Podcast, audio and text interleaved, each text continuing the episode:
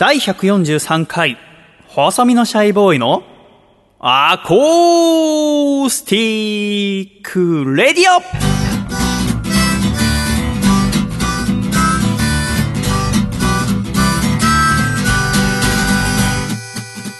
シャイ皆様ご無沙汰しております。細身のシャイボーイ佐藤孝義です。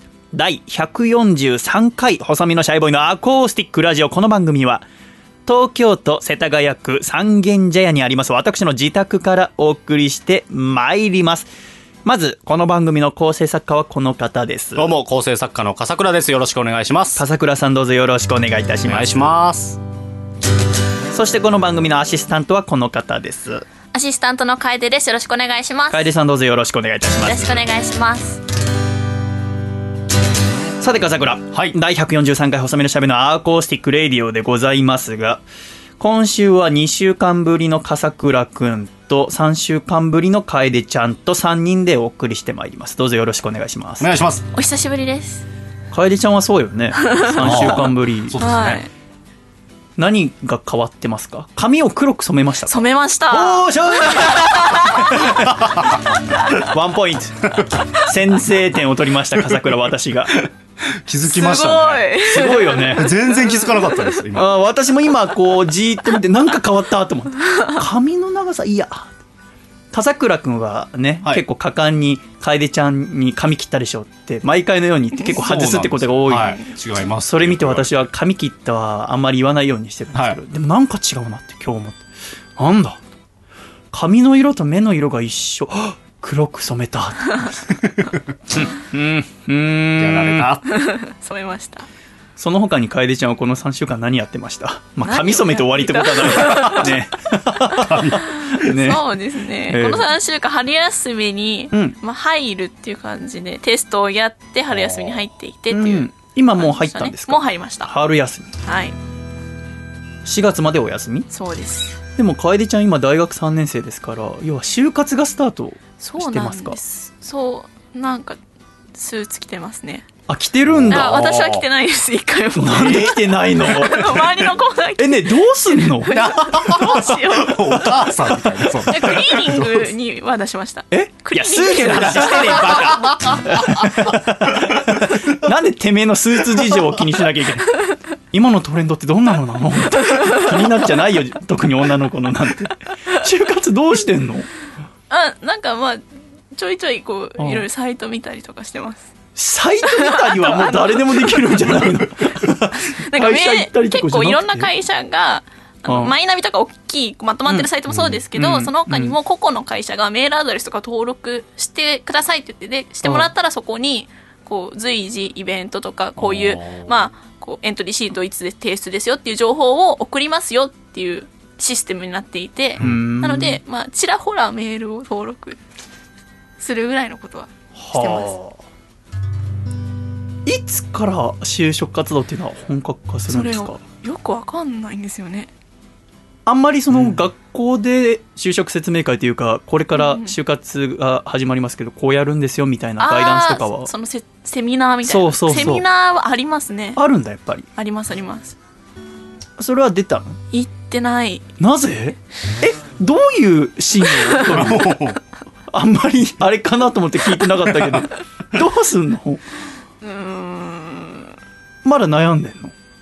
まあ。まあなんとなく決まっててどどうするかってうんうんじゃあその普通の就活はしないってことなの？いやそういうつもりもない。でもインターン行ってないでしょ？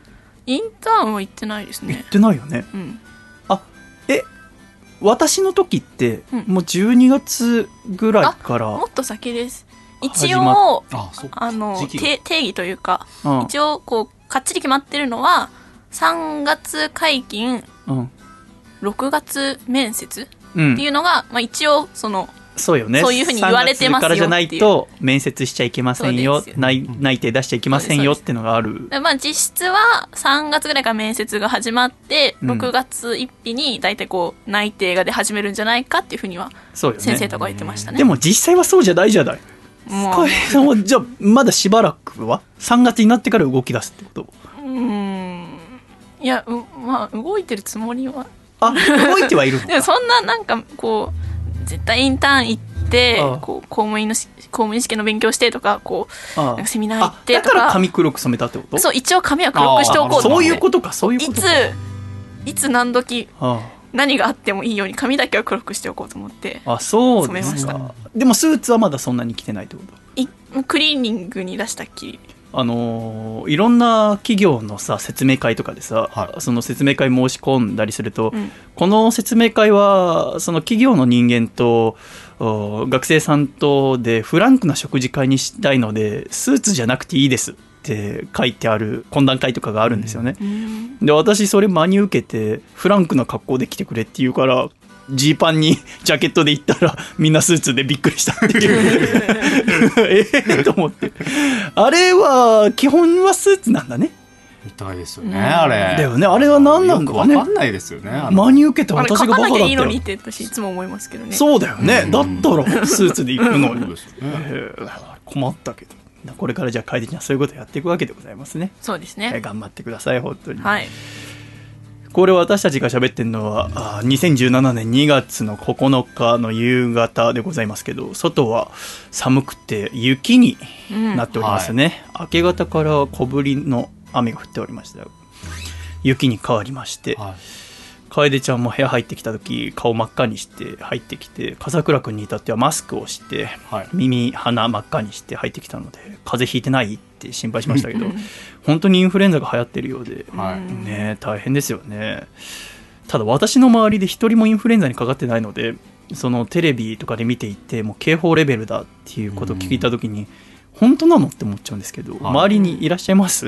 インフルエンザの方いや聞かないです、ね、会社とかは？うん。あ会社いやえっ、と仕事先のあ多分パーソナリティがかかったみたいなこともう治ったんですけどはいかかっちゃうとね。そうなんです。ラジオなんて特にブースの中でございますから、はい。大変ですもんね。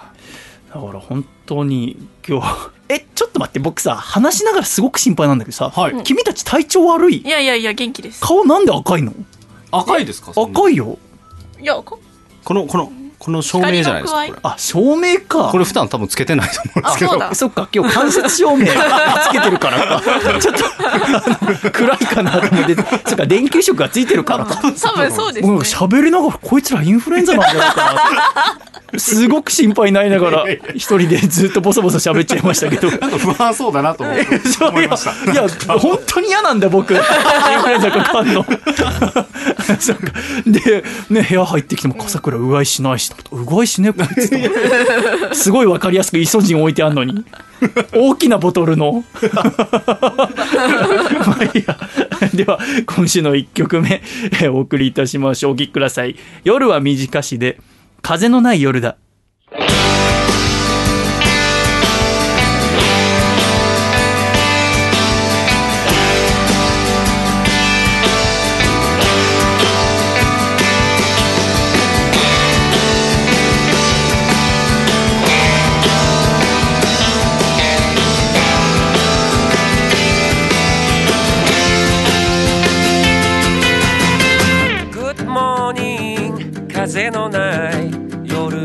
夜が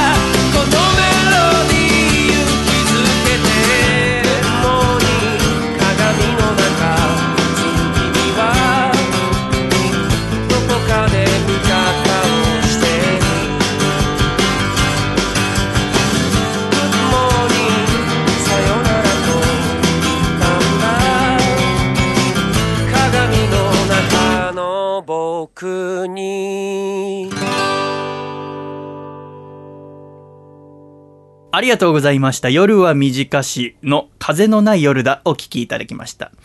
では、ジングル。愛知県、ラジオネーム、内藤隼人さんからいただいた、細身のシャイボーイがお父さんと仲直りするホウホウ。お父さん、バレンタインのチョコレートは、ゾンビの仮装をしてももらえないよ。せーの。細身のシャイボーイの Acoustic Radio。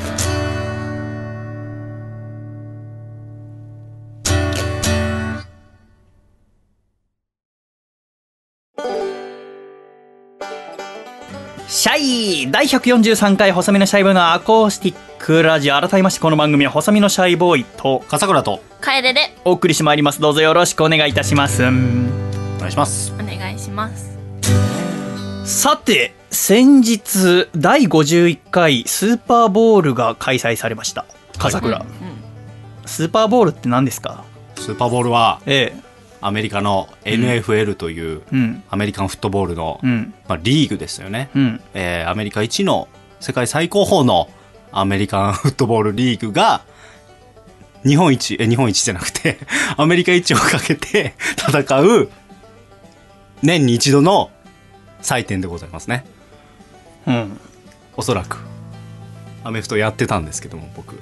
だからすっああだから今、はい。今君を見てて僕がびっくりしたのは、はい、君は高校生の時3年間アメフトをやってたわけだよね、はい、そうですねその君がなんでこんなスーパーボールって一番大きな大会のことがふわふわしてんの、だってはい。野球やってる人がはい。ワールドシリーズって何って聞かれて答えられないのと一緒でしょ？そうですね。なんで？僕あんまり多分好きじゃないと思うんです。じゃあアメフトはやってたけどはい。そのアメフトの試合とかあんま見てなかったの？そうですね。日本のも海外の？も日本のもたまに見るぐらいで。アメフトのさプロの試合って生で見たことあんの、プロの試合はないです。ないの？はい。そんなことありえるの？スポーツやっててさ、ないそのスポーツのこと知りたいと思わないの？じゃあ今回のさ、スーパーボールは誰と誰が戦ったの、いやもうそれすら全然。ええ全く情報をペイトリオッツとファルコンズ。はい。えじゃあさハーフタイムショー誰が歌ったか知ってるの？レディー・ガガが歌った。なんでそれは知ってんの？だから嫌いなんだ君のことハーフタイムショーだけは、ええ。はい、見たりとかしますけどね。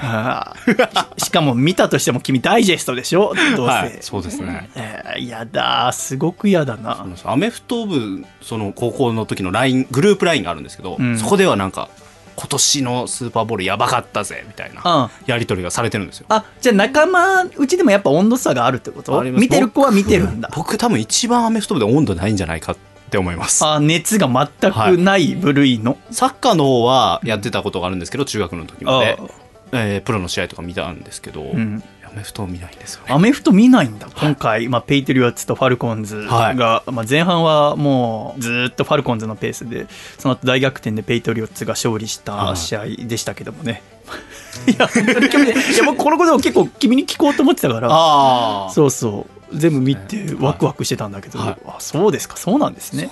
楓ちゃんはもともとアメリカ住んでたことありますけど、はい。その時はアメフト見たりしてました？み意識的にうん。見たりはしませんでしたけど、うん。結構どこの飲食店行ってもアメフトのテレビはついてるし、うん。学校でも体育の授業でアメフトやるし、うん。あと結構話題になりますねスーパーボールとかはみんなだって大テレビの視聴率とか50%を超えるんでしょ、うものすごい人気なんでしょアメフトって、うん日本におけるどのスポーツにも当てはまらないぐらいアメリカにおけるこのアメリカンフットボールってものはすごい人気なんでしょ？うん、なんか学校とかでもアメフトのユニフォームとか普通に着てきてる子とかたくさんいますね。学校に。だから私ももともとアメフト全然知らなくてでオードリーのラジオを聞いていて、アメフトって面白そうだなと思って NFL クラブってオードリーの2人がやってる番組がありますよね、日はいテレビ、ありますね。でそれを見て、えー興味持ってこうスーパーボール毎年見るようになったんですけど、うん。かといってじゃあひいきのチームを作ってそれを試合を毎週欠かさず見るってことはしてないわけじゃないですか、ううん。んで日本でもそんなにアメフトって人気はまだないじゃないですか、はいそうですね。これはなぜですかね笠倉。なぜでしょうね。ままずプレイヤーの人口というかうん。取っかかりにすごいお金かかるんですよあれ。取っかかりって何ですか？あのヘルメット買ったりとかあのまあショルダーって言ってあの肩にこうガードさするためのものを買ったりとか、スパイクとかもそうですけど。りょうちゃんはどうしてたの？高校生の時。りょうちゃん。うん。はい。君のことだけど りょうちゃんはそうですね。え？やりましたね普通に。え違う買ったの？その買いました買いました、あはい。買ったんだ。みんな買わないと始められないんで。あその学校とかでレンタルとかさせてくんないの？はないですねやっぱり。ないんだ。あのヘルメットなんでその汗とかもうん。すごいかくスポーツなので、うん。人のを借りてっていうのは多分続けられないと思あいます。ねそうなんですか、はい。い、くらぐらいするんですか？ヘルメット1個で、まあ、まず5万円ぐらい。えはそんなすんの？いしますね。しっかりしてる分高いんですかね。そうですね。あそっかぶつかり合うからね。ぶつかり合いますし、参考になっちゃう。困るもんね。いいヘルメットを買ったらそれぐらいするんじゃないですかね。あそうなんだ。はい。私が思うに日本人選手がいないからかなと思うんですよね。うん。うん日本人選手がすごく多くなったらみんな注目するんじゃないかなと思うんですけど、はい。っていう点において私は中学高校大学大学院ってテニスをやってきたんですよ。うん。でだから一番好きなスポーツはテニスなんですよね、はい。最近は全然自分ではプレーしてないんですけど今でもテニス雑誌買いますし、テニスに関するニュースだったりあと四大大会とかは隠さず見てますけど、はい今もっとみんなテニスを見るべきですよ。って私は思うんですよね。なんでテニス見ないんですか？テニス 本当に見るべきですよ。テニスって聞いて楓ちゃん頭の中に出てくる選手誰です？錦織圭選手。そうです。錦織圭選手、うん。錦織圭をもっと注目すべきですよ。うん。笠倉錦織圭選手について何知ってますか錦織圭選手はですねオリンピックの試合を見ましたけど、うんフェデラーとか？うん。フェデラーじゃないジョコビッチかうん。といい勝負をしたという話は 伺っております。ジョコビッチが何者かとかは知ってるんですか？わかんないです。フェデラーが何者か知ってるんですか？強い強い人です。ガキじゃねえんだからよ。テニスがうまいあじゃあ錦織圭選手が何歳か知ってますか、手えー、28とかそうじゃないですか、うんい。いはい、錦織圭選手は1989年12月29日生まれの27歳うんうんじゃあ錦織圭選手が今私が喋っている時点で世界ランキング何位か楓ちゃん知ってますか？えーえー、4位。ああ最高位は4位まで行きました。現時点では今5位です。ほうほ世界ランキング5位ですよ。ううん。こんなにすごい選手がいるんですから、うん。もうこの後いつ出てくるか分かりませんよこんなすごい選手、うん。うん。だから見るべきだと思います。でテニスファンは錦織圭選手にみんな期待してるんです。何を期待してるか笠倉分かりますか？何を？錦織圭選手に何してほしいんですか？それはもう世界1位になってほしいんじゃないですか。ランキング？グランドスラムですか。おいいとこ来ました、楓ちゃんグランドスラムって何ですか？えー、あの4大大会全部制覇、違う。ああ そうなんですよ。ほあのーこれ難しいんですよね。あ違うんですか？そういう意味じゃないんですあの日本のファンが錦織圭選手に期待してるのはほグランドスラム制覇うんです、う、うん。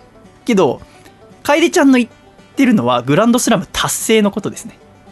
へでグランドスラム達成は錦織圭選手はおそらく難しいんですよね。もう年齢的に。あのこれまあ言葉が難しいんですけどグランドスラムで勝つっていうのはさっき風倉君が言ってくれたはい。四大大会で勝つことのどれかでいいの、四大大会って4つうん。その名前通りあるんだけど何があるかは知ってますか？まずウィンブルドンっていうのがありますね、うんウィンブルドン。これイギリスのロンドンで行われる大会。6月から7月にかけて行われます。その他何か知ってますか？全米オープン。あそう。アメリカ・ニューヨークで行われる全米オープン。これ約8月から9月にかけて。なんかウィンブルドンの後に行われるのが全米オープン。そのちょっと前に行われる赤土で行われるオーストラリアあああのー惜しい。オーストラリアは1月全豪オープン。うん。メルボルンで行われます。うん。でその後に行われるのがあー全仏オープン。フランスです。これがほう。5月から6月にかけて行われる。だから要はテニスのシーズンっていうのは1月の全豪オープンで始まって、うん。その後5月に全仏フランスがあって6月にウィンブルドン。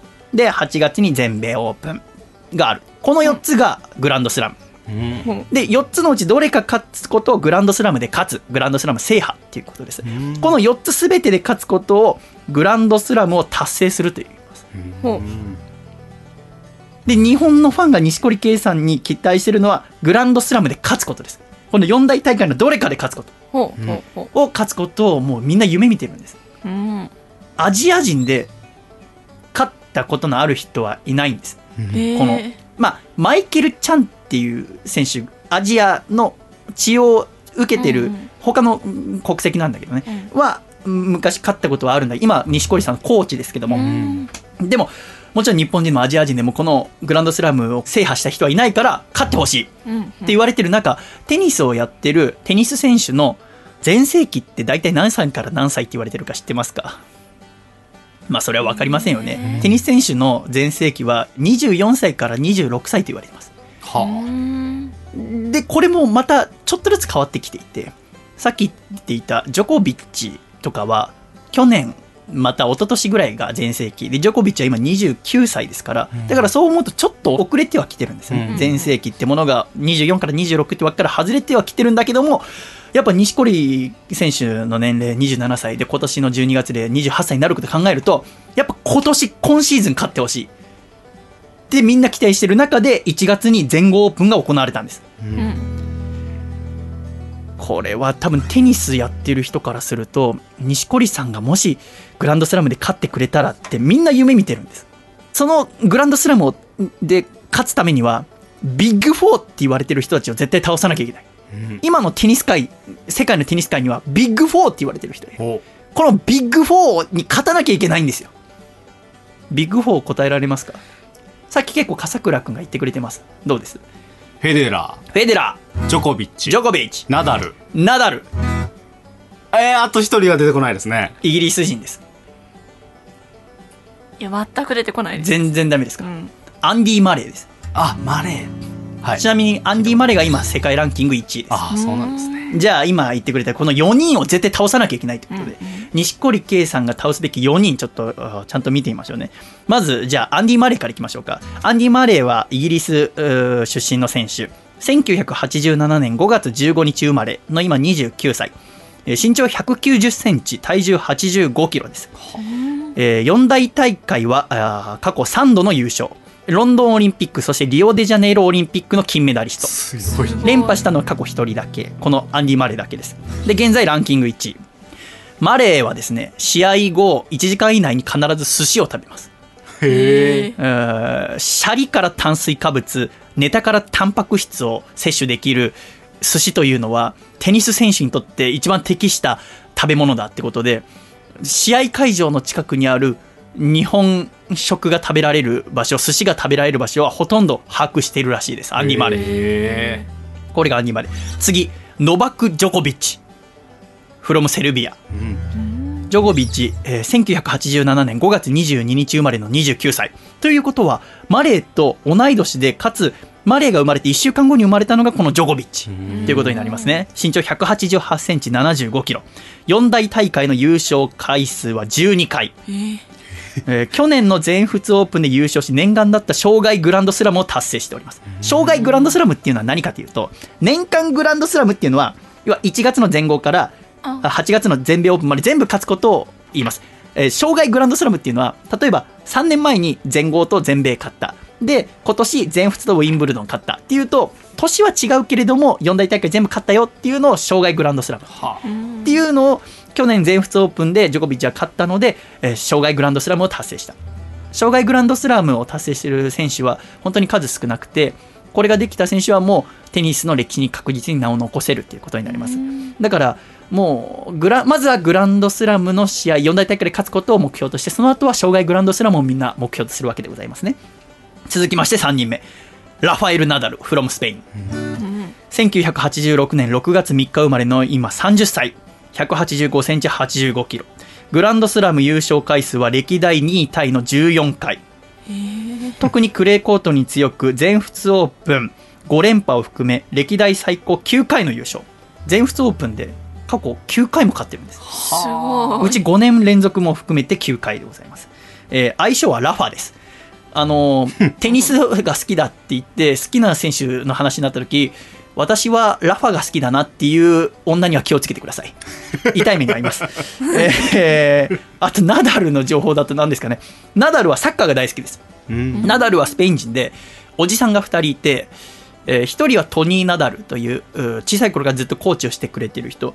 でもう1人のおじさんはもともとサッカーのスペイン代表のディフェンダーをしてました。でナダルもサッカー大好きです、えーレアル・マドリードの試合を会場まで何回も見ていて今あー名誉会員みたいなものになっておりますえー YouTube で調べるとラファエル・ナダルとクリスチャーノ・ロナウドがテニスコートでサッカーをしている動画があります。え それ、コマーシャルなんだけどねえーそう試合をしているものもあるぐらい、ナダルはサッカーが大好きですね。そして4人目、ロジャー・フェデラー、フロムスイス。1981年8月8日生まれの35歳。だからこの4人の中では、ちょっと世代が1個違うんですね。えー185センチ85キロ。四大大会優勝回数は歴代1位の17回。男子世界ランキング1位最長記録保持者。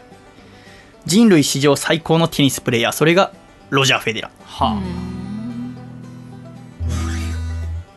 全然興味ない回出ちゃう。いやいやいやそんなことないです。私テニスやってましたもん。テニスやってたの？やってました。えー。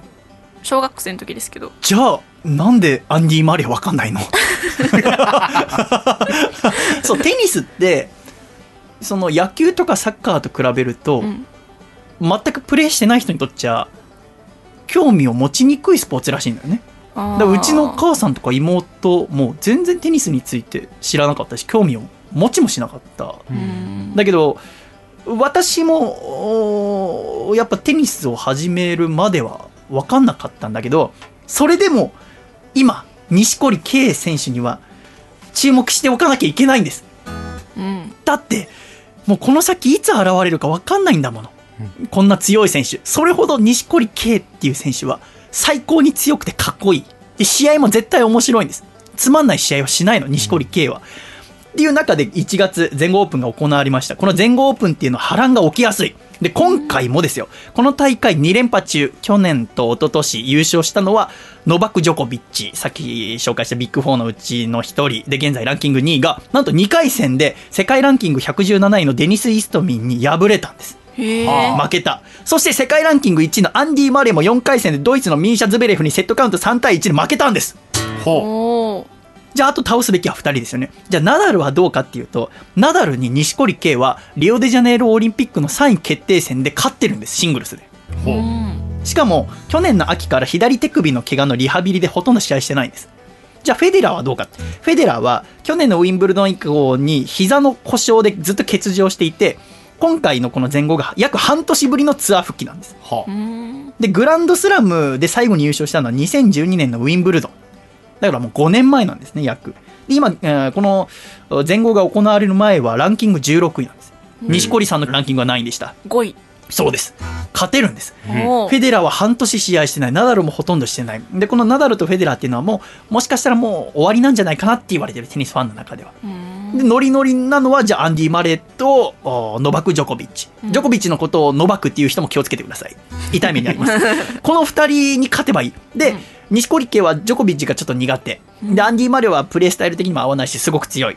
のに2人もいない。ってなると今回錦織圭は勝てるんです。優勝ができるんです。グランドスラムを制覇できるんです。うん。っていう中で錦織選手は1回戦2回戦3回戦と勝ち進み4回戦に進出しました。4回戦の対戦相手はそうロジャー・フェデラーです。うんうん錦織圭選手は10年前17歳の時にプロに転向しました。その時の会見で記者の方に憧れの選手は誰ですかと聞かれた時に答えたのがやっぱりランキング1位のフェデラーに憧れますねって17歳の錦織さんは言うわけでございますよね。その相手と戦います。このフェデラーさえ倒せばおそらくグランドスラム制覇できます。夢。達成できるっていう中でまあ私なんかが言うよりもやっぱり錦織圭選手について一番詳しい人の文章を読むのが一番です。錦織選手のことを一番理解してるのは誰でしょうか桜マイケル・チャンですか？まあそうだろうね。まあそうだろう、まあ、マイケルちゃん。まあそうだろうね。ただマイケルちゃんが試合前に K は今こういう状態だとは言いませんよね そうですよね。あのたおそらく松岡修造さんだと思うんですよ。松岡修造さんはもう小さい時の錦織さん教えたりもしてますからね、なのでえ松岡修造さんのブログをですねちょっと読みたいと思います、えーこちら2017年1月22日の記事ですね、えータイトルが全豪オープンテニス2017錦織圭ベスト16進出。錦織圭選手4回戦の相手は生ける伝説プレーヤーロジャー・フェデラー世界中が最も注目している試合。日曜日に行われるこの試合観戦する前に鍵になること錦織選手が勝つために必要なことを簡潔に述べたいと思います。この試合冷静に見てお互いが持っている力を出し合い戦えば間違いなく錦織圭選手が勝ちます。疑いもありません。怪我のため長期にわたって休んでいたフェデラー。ここまで勝ち上がってはきているもののケイの速い展開そしてパワーテニスを前にフェデラーは焦りミスが続出する。では松岡修造は K の圧勝になると見ているのか。残念ながら違います。K 有利とはいえ勝つためには乗り越えなければいけない壁があります。その壁とはフェデラー威圧壁に惑わされるな。トップ選手は皆相手に対し威圧をかけてくる。特にフェデラーは相手の心を圧倒していくのがうまい。そこで K に対し仕掛けてくるのがセカンドサーブリターン忍者の動きに気をつけろ。世界一の才能を持ったフェデラー彼の一番の武器はナチュラルさだ K のセカンドサーブに対しいとも簡単にリターンダッシュやボールの上がりっぱなを叩いて攻めてくる。ナチュラルな動き忍者のような素早さでネットについてくるだろう。K はそこで焦ってはいけない。フェデラーは今最強ではない。テニスの精度が全盛期と比べて落ちている。試合の出足は良くても継続できない。そこを冷静に K が気づけるから。怖いのは K の心だ。と松岡修造さんは試合前に述べているう。んやっぱり半年フェデラーは休んでますよ。それに比べて錦織さんは調整十分してきて。今非常にいい状態ですよ。絶対勝てるよ。でブログの最後に書いているのはうん K 相手はフェデラーじゃない。自分自身だ。グランドスラム制覇待ち構える壁打ち破ろう。って締めてるんですね。でこのフェデラー壁っていうものかフェデラー壁っていうものか分かんないけどこの修造さんが作ったこの壁っていう言葉は要はやっぱり尊敬しているからフェデラーのことをだから必要以上に自分はあの憧れだったフェデラーには勝てないと思っちゃうんじゃないかなって、えー修造さんは思ってるしコーチのマイケルちゃんももう何年も前から心配しているんですよね。じゃあどんだけこのロジャー・フェデラーって人が偉大な人なのかっていうのを分からないとこの恐ろしさが分からないと思いますので、ちょっとロジャー・フェデラーについて紹介したいと思います。ロジャー・フェデラー国籍はスイスです。現在35歳。お父さんの名前は何でしょう？笠倉。お父さんの名前？え？フェデリックロバートです、はい。お。えー、かえりちゃん、えー なんで今の今予想してたのと当たった。ええ 本当にじゃあお母さん言ってみる、お母さんの名前なんでしょう。お母さん、えっと、リから始まります。リお母さん？リフンフン。いや、もうさっさと答えてくんねえかな。リンス。リンスリフンフンつってるだろ。リンスなんてないだろ。え？いや、もういいよ、リネットな。いやリネット。全然わかんない。ロバートとリネット。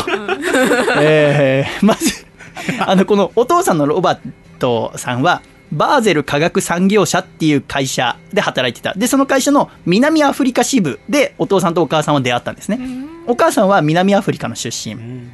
だからその現地で働いていたわけでございますね。で、その会社の食堂で出会った2人。2人のデートは、あーまずロバートがリネットをテニスに誘った。そこで2人は愛を育んだわけでございますね。その後、ロバートの出身であるスイスに戻って結婚。で、女の子と男の子を出産。で、この男の子が後のロジャー・フェデラーですね。まあ、後のつうか生まれた時からそうか。ロジャー・フェデラーですけども。で、えー子供が生まれてからも週末は、あロバートとリネットはテニスをしていた。なので自然とそのお父さんとお母さんについていっていたお姉ちゃんとフェデラーもテニスをするようになったんでございますね。この話が僕すごく好きでね。こんだけ世界一位になっていた選手だから、小さい頃からこう、テニスやれやれって言われて育ったのかと思えば、そうじゃない。お父さんとお母さんがやっていたのを見て楽しそうだなと思って始めたっていうのが、あフェデラーのテニスのあ始め方でございますよね。で、その後、フェデラーはテニスクラブに入部したところ、才能が突出していることがわかるんでございますね。で、9歳の時からこのフェデラーを指導していたのが、ピーター・カーターというオーストラリア人です。んこのピーター・カーターというのは元プロテニスプレーヤー。ただ、怪我をしてしまって若くして引退した。その後、スイスのバーゼルという街でコーチをするようになった。そこで9歳のフェデラーと出会った。え9歳の時から教わっていたあロジャー・フェデラーとピーター・カーターはもう親友です。え毎日学校が終わると自転車に乗ってピーターのところにフェデラーは行ってテニスを教わる。で、このピーター・カーターとおフェデラー一家はもう家族ぐるみで仲良くなっていたわけでございますね。えー1998年、17歳の時、世界ランキング2桁までロジャー・フェデラーは上がってきた。で、じゃあこれからプロとして歩み始めよう。アマチュアからプロになろうっていう時。だから、西堀圭と一緒ですね。17歳の時でございますから。で、コーチを選ぶんです。コーチを選ぶっていうのは、今まではテニススクールに行ってピーター・カーターに教わってた。じゃなくて、プロになったら、コーチを雇うんです。自分がお金をそのコーチに払って、学校じゃなくてコーチに払って一緒にツアーとかを回っていく。で、周りは、あ、じゃあピーター・カーターをフェデラーは選ぶんだろうなと思ったら違かった。ここで、ピーター・ラングレンという人を選ぶんですね。でこのピーター・ラングレンっていう人は、まあその学校で出会ったコーチの先生なんですよね。で、ラングレンをなぜ選んだかというと、ピーター・カーターは世界ランキング最高で173位だったんです。で、ピーター・ラングレンはトップ25位以内にいたことがあるんです。で、過去にはヒート・サンプラスやアンドレ・アガシに勝った経験もあるんです。だから、ロジャー・フェデラーは、もちろんピーター・カーターと一緒にやりたい。だけど、自分が上に行くには、世界トッププレイヤーと戦った経験のあるコーチじゃないといけないということ。だから、個人的なしがらみによって判断基準を曖昧にしなかったんですね。だ自分のテニスのために何が重要かを見極める力がこの17歳の時点でフェデラーにはあったんです。慣れ合いでやらない俺は強くなるんだこれでピーター・カーターはすごく落ち込むは落ち込むんだけどもその後もすごく仲良くはやっていくわけでございますねでプロ生活をラングレンと一緒にスタートしたピーター・カーロジャー・フェデラーただこの時のフェデラーの欠点は感情をコントロールできないっていう今からは想像もできませんけど、試合に負けた後はロッカールームで30分はなく、練習がうまくいかなかった日は、ラングレンの運転する車のステレオで大音量でメタリカをかけて大声で叫ばないとストレスが発散ができなかった。で、夜寝るときはうつ伏せになって枕にガンガンと頭を打ちつけながら眠りにつくっていう。これをロジャーはヘッドバンキングって呼ぶんだけど、うんで、かつ精神科医にカウンセリングも受けていた。それぐらいロジャー・フェデラーは精神的に弱かったんですよね。テニスっていうのはすごく精神面があ重要なんですよ。もう他のスポーツと比べても特にって言われるぐらい、だってもうコート上で1対1で長い試合を5時間戦い続けなきゃいけないんですよ。そのうち1回でも心が切れてしまうと勝てないんですよね。その戦い切るメンタルがロジャー・フェデラーにはなかったんですよ。じゃあ何がフェデラーを世界一の選手に変えたのかっていうのは、一つのとても悲しい出来事だったんでございますけども、その話はコマーシャルの後にしたいと思います。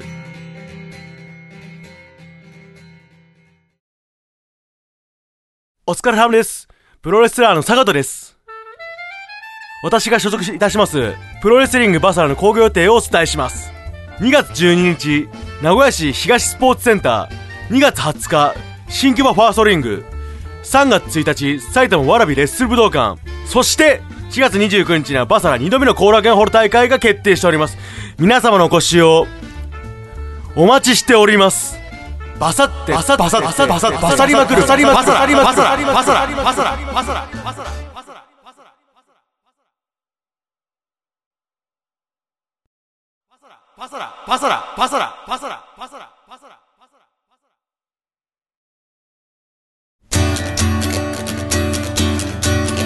栃木県。ラジオネーム山田3号さんからいただいた。細身のシャイボーイがお父さんと仲直りするホウホウお父さん。お父さんが岡有里さんの曲を熱唱しているのはなんか凄まじい光景だよ。せーの。細身のシャイボーイのアコースティック？レディオ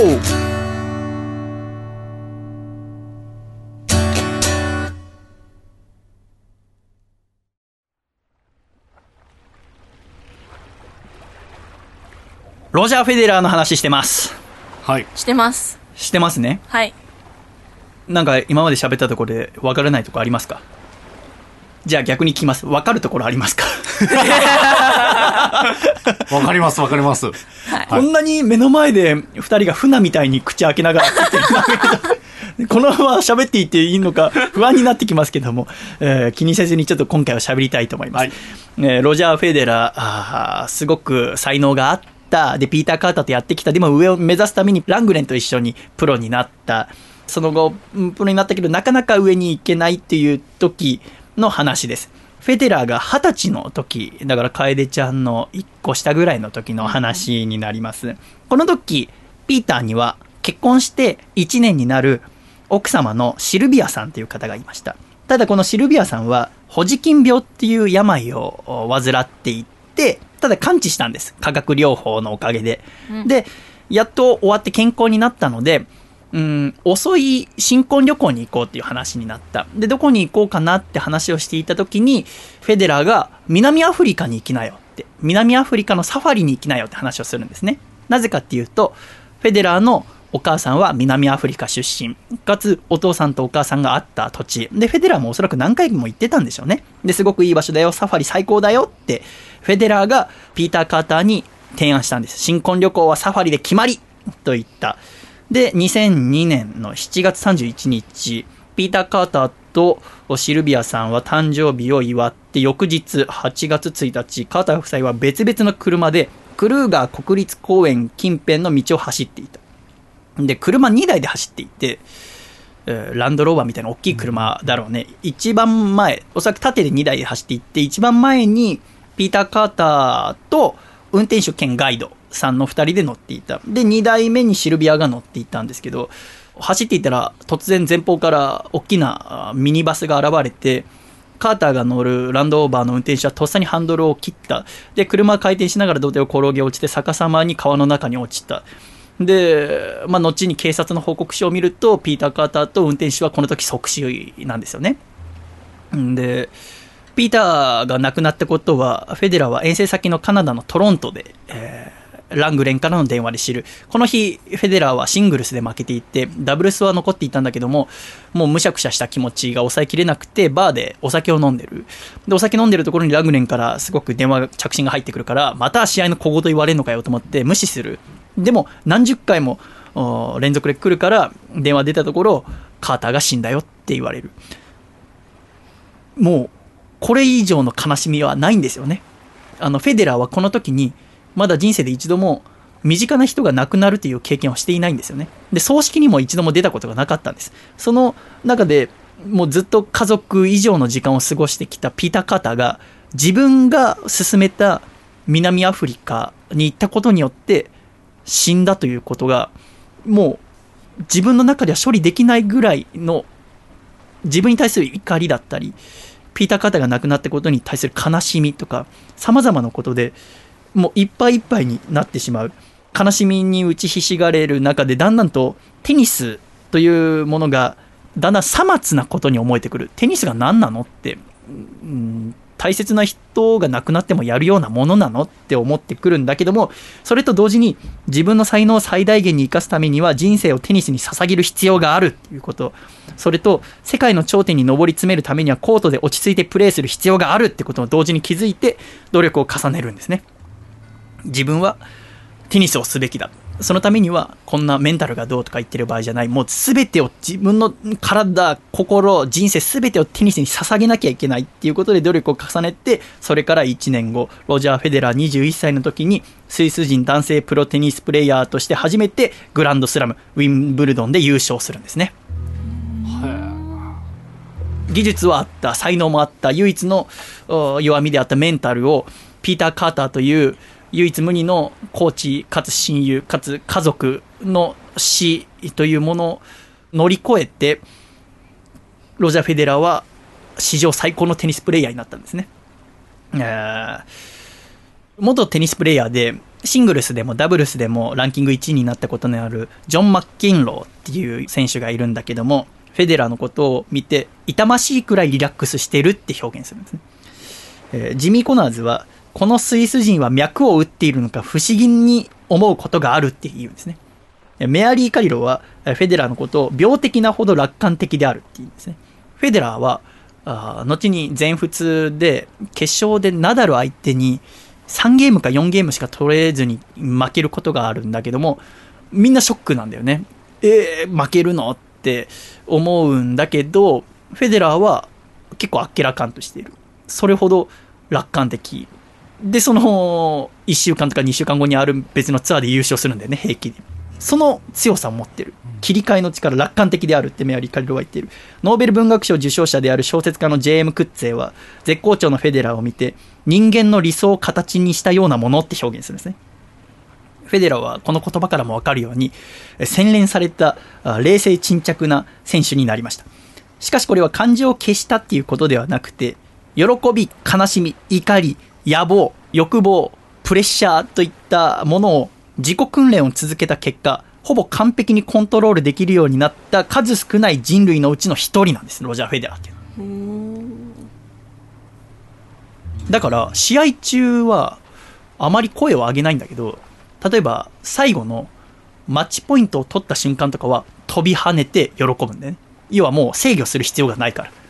だから負けで試合が終わった後は泣いたりもするんだよね。でも試合中のどんなに緊迫した場面でも何の動揺もしない。それがロジャー・フェデラーなんでございます。で、まあ、ちょっと私の話をすると、まあ、中学校の時は軟式テニスをしてたんですよね。うんだから、あんまりプロのプレイヤーのこととか興味なくて。で、高校に入って、2005年の4月ですか、高校1年生の時になって、公式テニスを始めた。あで、品川駅でいつもテニス雑誌を買うようになったんですよ。テニスクラシックってテニクラですね。で、それを見るといつも、まあ、特集があるんですよ。トップスピンはこう打てとか、片手バックハンドは本当にいいのか悪いのかみたいな。で、その雑誌の前半は、今月のテニスって、要はプロが今誰が強いかみたいな特集をされていて、そこでフェデラーについて知るんですよね。で、私が見ていた、始めた2005年の4月の時点で、フェデラーっていう選手はウィンブルドンで2回優勝、全米オープンで1回優勝、全豪オープンで1回優勝してたんです。つまりは、さっき言った障害グランドスラムを達成するためには、6月に行われる全仏オープンに勝てばいいんです。この全仏オープンに勝ったら、障害グランドスラムを達成するっていう。で、僕は初めて全仏を NHK で見るんですよね。で、準決勝でフェデラーは、この四大大会では初めて当たるラファエル・ナダルっていう男と戦って負けるんです。え？っと思って、ん。雑誌で見てると絶対フェデラーが勝つって書いてあったんです。フェデラーはすごいよって、障害グランドスラム達成するよってみんな世界のファンが期待してた中でラファエル・ナダルっていう真っ黒に日焼けしたなんかコートの隅から隅まで走り回るもう牛みたいに走るんですよ。ドタドタドタドタって。でノースリーブででサウスポーなんですねで二の腕を見せるんですよ。二の腕がテニス選手ってみんなスラッとした体なんだけど、ラファエル・ナダルは丸太のようなプロレスラーのような二の腕をしていて、えー19歳スペイン生まれのセクシーなこのラファエル・ナダルに女子部員とかみんな夢中になるんですよ。で奴らはラファって呼ぶんですよね。でラファは昨日のラファ見たって言い出すんですね黙れと思ってましたけどで、そのラファエル・ナダルがあ決勝アルゼンチンのマリアノ・プエルタっていう、まあプエルタはもう決勝、四大大会出たらこれが最後ですけど、僕はもう寝ずにプエルタを応援しましたね。ナダル倒せと思って。まあ、すごくいい試合で、後プエルタが日本来た時にサインもらったりしたぐらい僕はプエルタが大好きになったんだけど、ナダルが優勝して、ナダルはこの時初のグランドスラム優勝で、さっき言った通り、この後生涯で9回全仏で優勝することになるんだけども、で、この時からフェデラーとナダルっていうのは生涯のライバルになる。何回も何回も激闘を重ねる。特に印象深いのは2008年のウィンブルドン決勝。これに勝てばフェデラーは前人未到のウィンブルドン6連覇っていうのがかかっていたんだけども、ナダルがファイナルセットを9-7でゲーム取って、初のウィンブルドン優勝、ナダルがするわけでございますね。っていうライバル関係がもうずっと続いていたんですね。トニー・ナダル、いや、コーチ、ナダルのコーチとかは、ナダルがいなければフェデラーは今ほど強くならなかったし、フェデラーがいなければナダルは今ほど強くなれなかっただろうって話をしてる。それぐらいこの2人はもう最高、もう本当にもうライバルとしてお互いを尊敬してるしお互いがお互いを高め合ってるっていうことにおいて本当にナダルとフェデラーにはもうずっとワクワクしさせてもらってでフェデラーの全盛期は、まあ、2005年から2008年ぐらいって言われてますけどそれはちょうど私の高校1年生から大学1年生っていうテニスを一番やっていた頃と被ってたから私はもうフェデラーが大好き。ナダルさえいなければ、フェデラーはもっと歴史的に完璧な選手、タイトルをたくさん取ってるはず。だけどやっぱナダルがいるおかげで、テニスファンはずっと楽しませてもらってきた。だからフェデラーとナダルっていうライバル関係はみんなワクワクするわけですね。もう決勝以外でもフェデラーとナダルが当たるって決まった瞬間にテニスファンがまた見られる最高じゃねえかって言っていた。そんな2人が四大大会の決勝で当たったのは2011年の全仏が最後。だからもう6年前ですね。まあ、この時ナダルが勝ったんですけど。で、もうもし、うんまあ四大大会ではもう見れないだろうな。もうフェデラーも35歳、ナダル30歳。で、ナダルは手首怪我してるし、えーフェデラーは膝怪我してるしっていうことで、あー言われるぐらいでした。でも私はもう本当にフェデラーが大好きで、フェデラーはウィルソンっていうシカゴかなあーが本拠地のラケットメーカーと契約してるんです。赤と白のラケット。で、普通の選手っていうのは、ラケットの面、網網がある面を、えー100平方インチのラケットを使うんですけど、フェデラーは90平方インチのものを使うんですよ。これはなぜかというと、昔のラケットって知ってますか？あの、グリップがあって、面があって、そこを一本の木で繋がってたラケットを使ってたんですよ。今のテニスラケット二股になってるでしょ。うんうんわかりますか？なんとなく言ってることは。まあ、今でも軟式のラケットとかって、一本のものもあるんですよ。グリップから面のとこまで一本でつながる。私はそれを使ってましたけど、でも、ラケットがどんどん改良されていって、今は面が大きくても振りやすくなってるんです。で、面が大きい方がスイートスポットっていう、いわゆる芯に当たる確率が大きくなるから、みんな大きいのを使ってて、でもフェデラーは昔の往年の選手たちがちっちゃいラケットを使ってたから、ちっちゃいラケットを使うんですよ。90インチの。なぜならフェデラーは伝説になりたいから。フェデラーは普通の選手で終わると思ってないんですよ。伝説になろうとするんですよ。だから記録にこだわるんですよ。で、ずっと、で、テニスに芸術性を求める。自分はアーティストだって言うんですよ。だから自分の動画を YouTube で見るの大好きなんですよ。へそれくらい今ネット、もし YouTube 開けばフェデラーの神がかり的なプレーが何個も出てますけど、それをフェデラーは良しとしてるんですよね。で、みんながそれを崇め立てまつったり、すごいって言われることをフェデラーはすごく喜ぶ。有名になること、有名になってからも自分のプレーをすることをフェデラーはできるし、それを喜ぶっていう、伝説になる才能があるんですよ、フェデラーにはね。で、ただフェデラーは2013年に、ウィルソンプロスタッフ RF97 オートグラフっていうラケットに変えるんです。今までプライドがあったちっちゃい90平方インチのものから、この RF97 っていうのは、ロジャー・フェデラーの97平方インチの略ですけど、大きいものにするんですね。やっぱ年も重ねてきましたし、運動量も落ちてきましたから、ちょっとラケットを改良してみようってことで変えたところ、ものすごくそれがマッチして、パワフルな球が打てるようになったんです。年を取ったにもかかわらず。ただ私は学生時代、高校1年生でテニス部入った時に、ヘッドっていうメーカーのアンドレ・アガシモデルを使ってたんですよ。オレンジ色のね。んただ、その後、まあ、ラケット買った時は好きなテニス選手とか一人もいなかったから、アガシは知ってたんですよ、なんとなく。アガシっていうのは知ってたから、そのラケットは買いましたけど、その後フェデラーが好きになって、フェデラーのラケットが欲しい。だけど、フェデラーモデルのラケットは5万ぐらいするんですよ。面が小さいウィルソンの。欲しいなと思って、でも5万はな高校入った時にパソコン買っちゃったからもうお金ないから、お年玉が。どうしようかなと思ってたら、FM 横浜聞いてたら、日曜日のお昼にやってる単発の番組が、提供がワウワウだったんですよ。で、テニス特集だったんですよ。それこそ、うーん、しっかりは覚えてないけど、フェデラーが、障害グランドスラム達成できるかみたいな特集だったと思うんだよね。で、その時のメールが一番面白かった人の景品が、フェデラーモデルのウィルソンのラケットだったんですよ。で、私はこれをゲットするんですね。ラジオネーム水中花火が。私が16歳の誕生日の時に藤田匠さんという今 JWAVE でやっているラジオパーソナリティの方につけていただいたラジオネーム水中花火がですね、一番面白いメールを送るんですよ。で、手に入れたあーウィルソンの90平方インチのラケット、当たらない当たらない。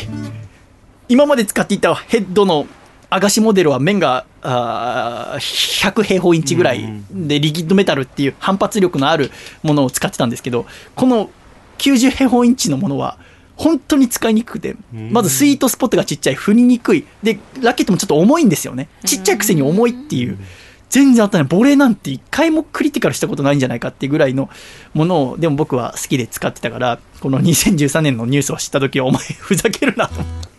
最初から大きいのを使っててくれよって思うぐらい、でも、フェデラーっていうのはそのくらいテニスをやってる人にとって憧れの選手だったんですね。もうちょっと喋っていい？ま だお願い お願いだよ何にも言ってないですよ。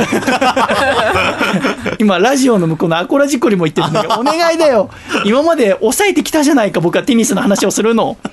僕初めてなんだからちょっとさせてほしい。あの、フェデラーにはね、ミルカさんっていう3つ上の奥さんがいるんですよ。うんで、このミルカさんももともとテニス選手なんです。で、スロバキアの人なんですけど。で、フェデラーとミルカさんがあ出会ったのは2000年のシドニーオリンピックの時です。だからフェデラーが19歳とかの時かなで、ミルカさんが3つ上が22ぐらいだと思うんだけど、で、フェデラーはその前の時点でテニス雑誌とかに、僕はテニス一辺倒だから、恋人なんて作らないって言ってるんですよ。なのに、この、もう、あの、シドニーオリンピックの時の選手村で、フェデラーが、ミルカさんの周りをずっとうろうろするんです。で、それでミルカさんなんでだろうなその、もちろん、フェデラーのそのインタビューとか読んでるから、この人、女の子とは付き合わないって言ってたのにな、って言ってたのになんでかななんて思いながら話していて、このオリンピックの最終日の日に、二人はキスをするんです。ここから交際が始まるんですよ。ただ、交際してすぐ、ミルカさんは足の靭帯を痛めて引退するんですね。で、絶望を感じるんですよ。もう、プロになる選手なんつうのは、もうちっちゃい頃からテニスばっかりしてるんです。だから自分の9割9分はテニスでできてるような人たちなのに、人体を痛めて、えーっとね、ウィンブルドンの3回戦までは確かミルカさんも行ってるんですよ。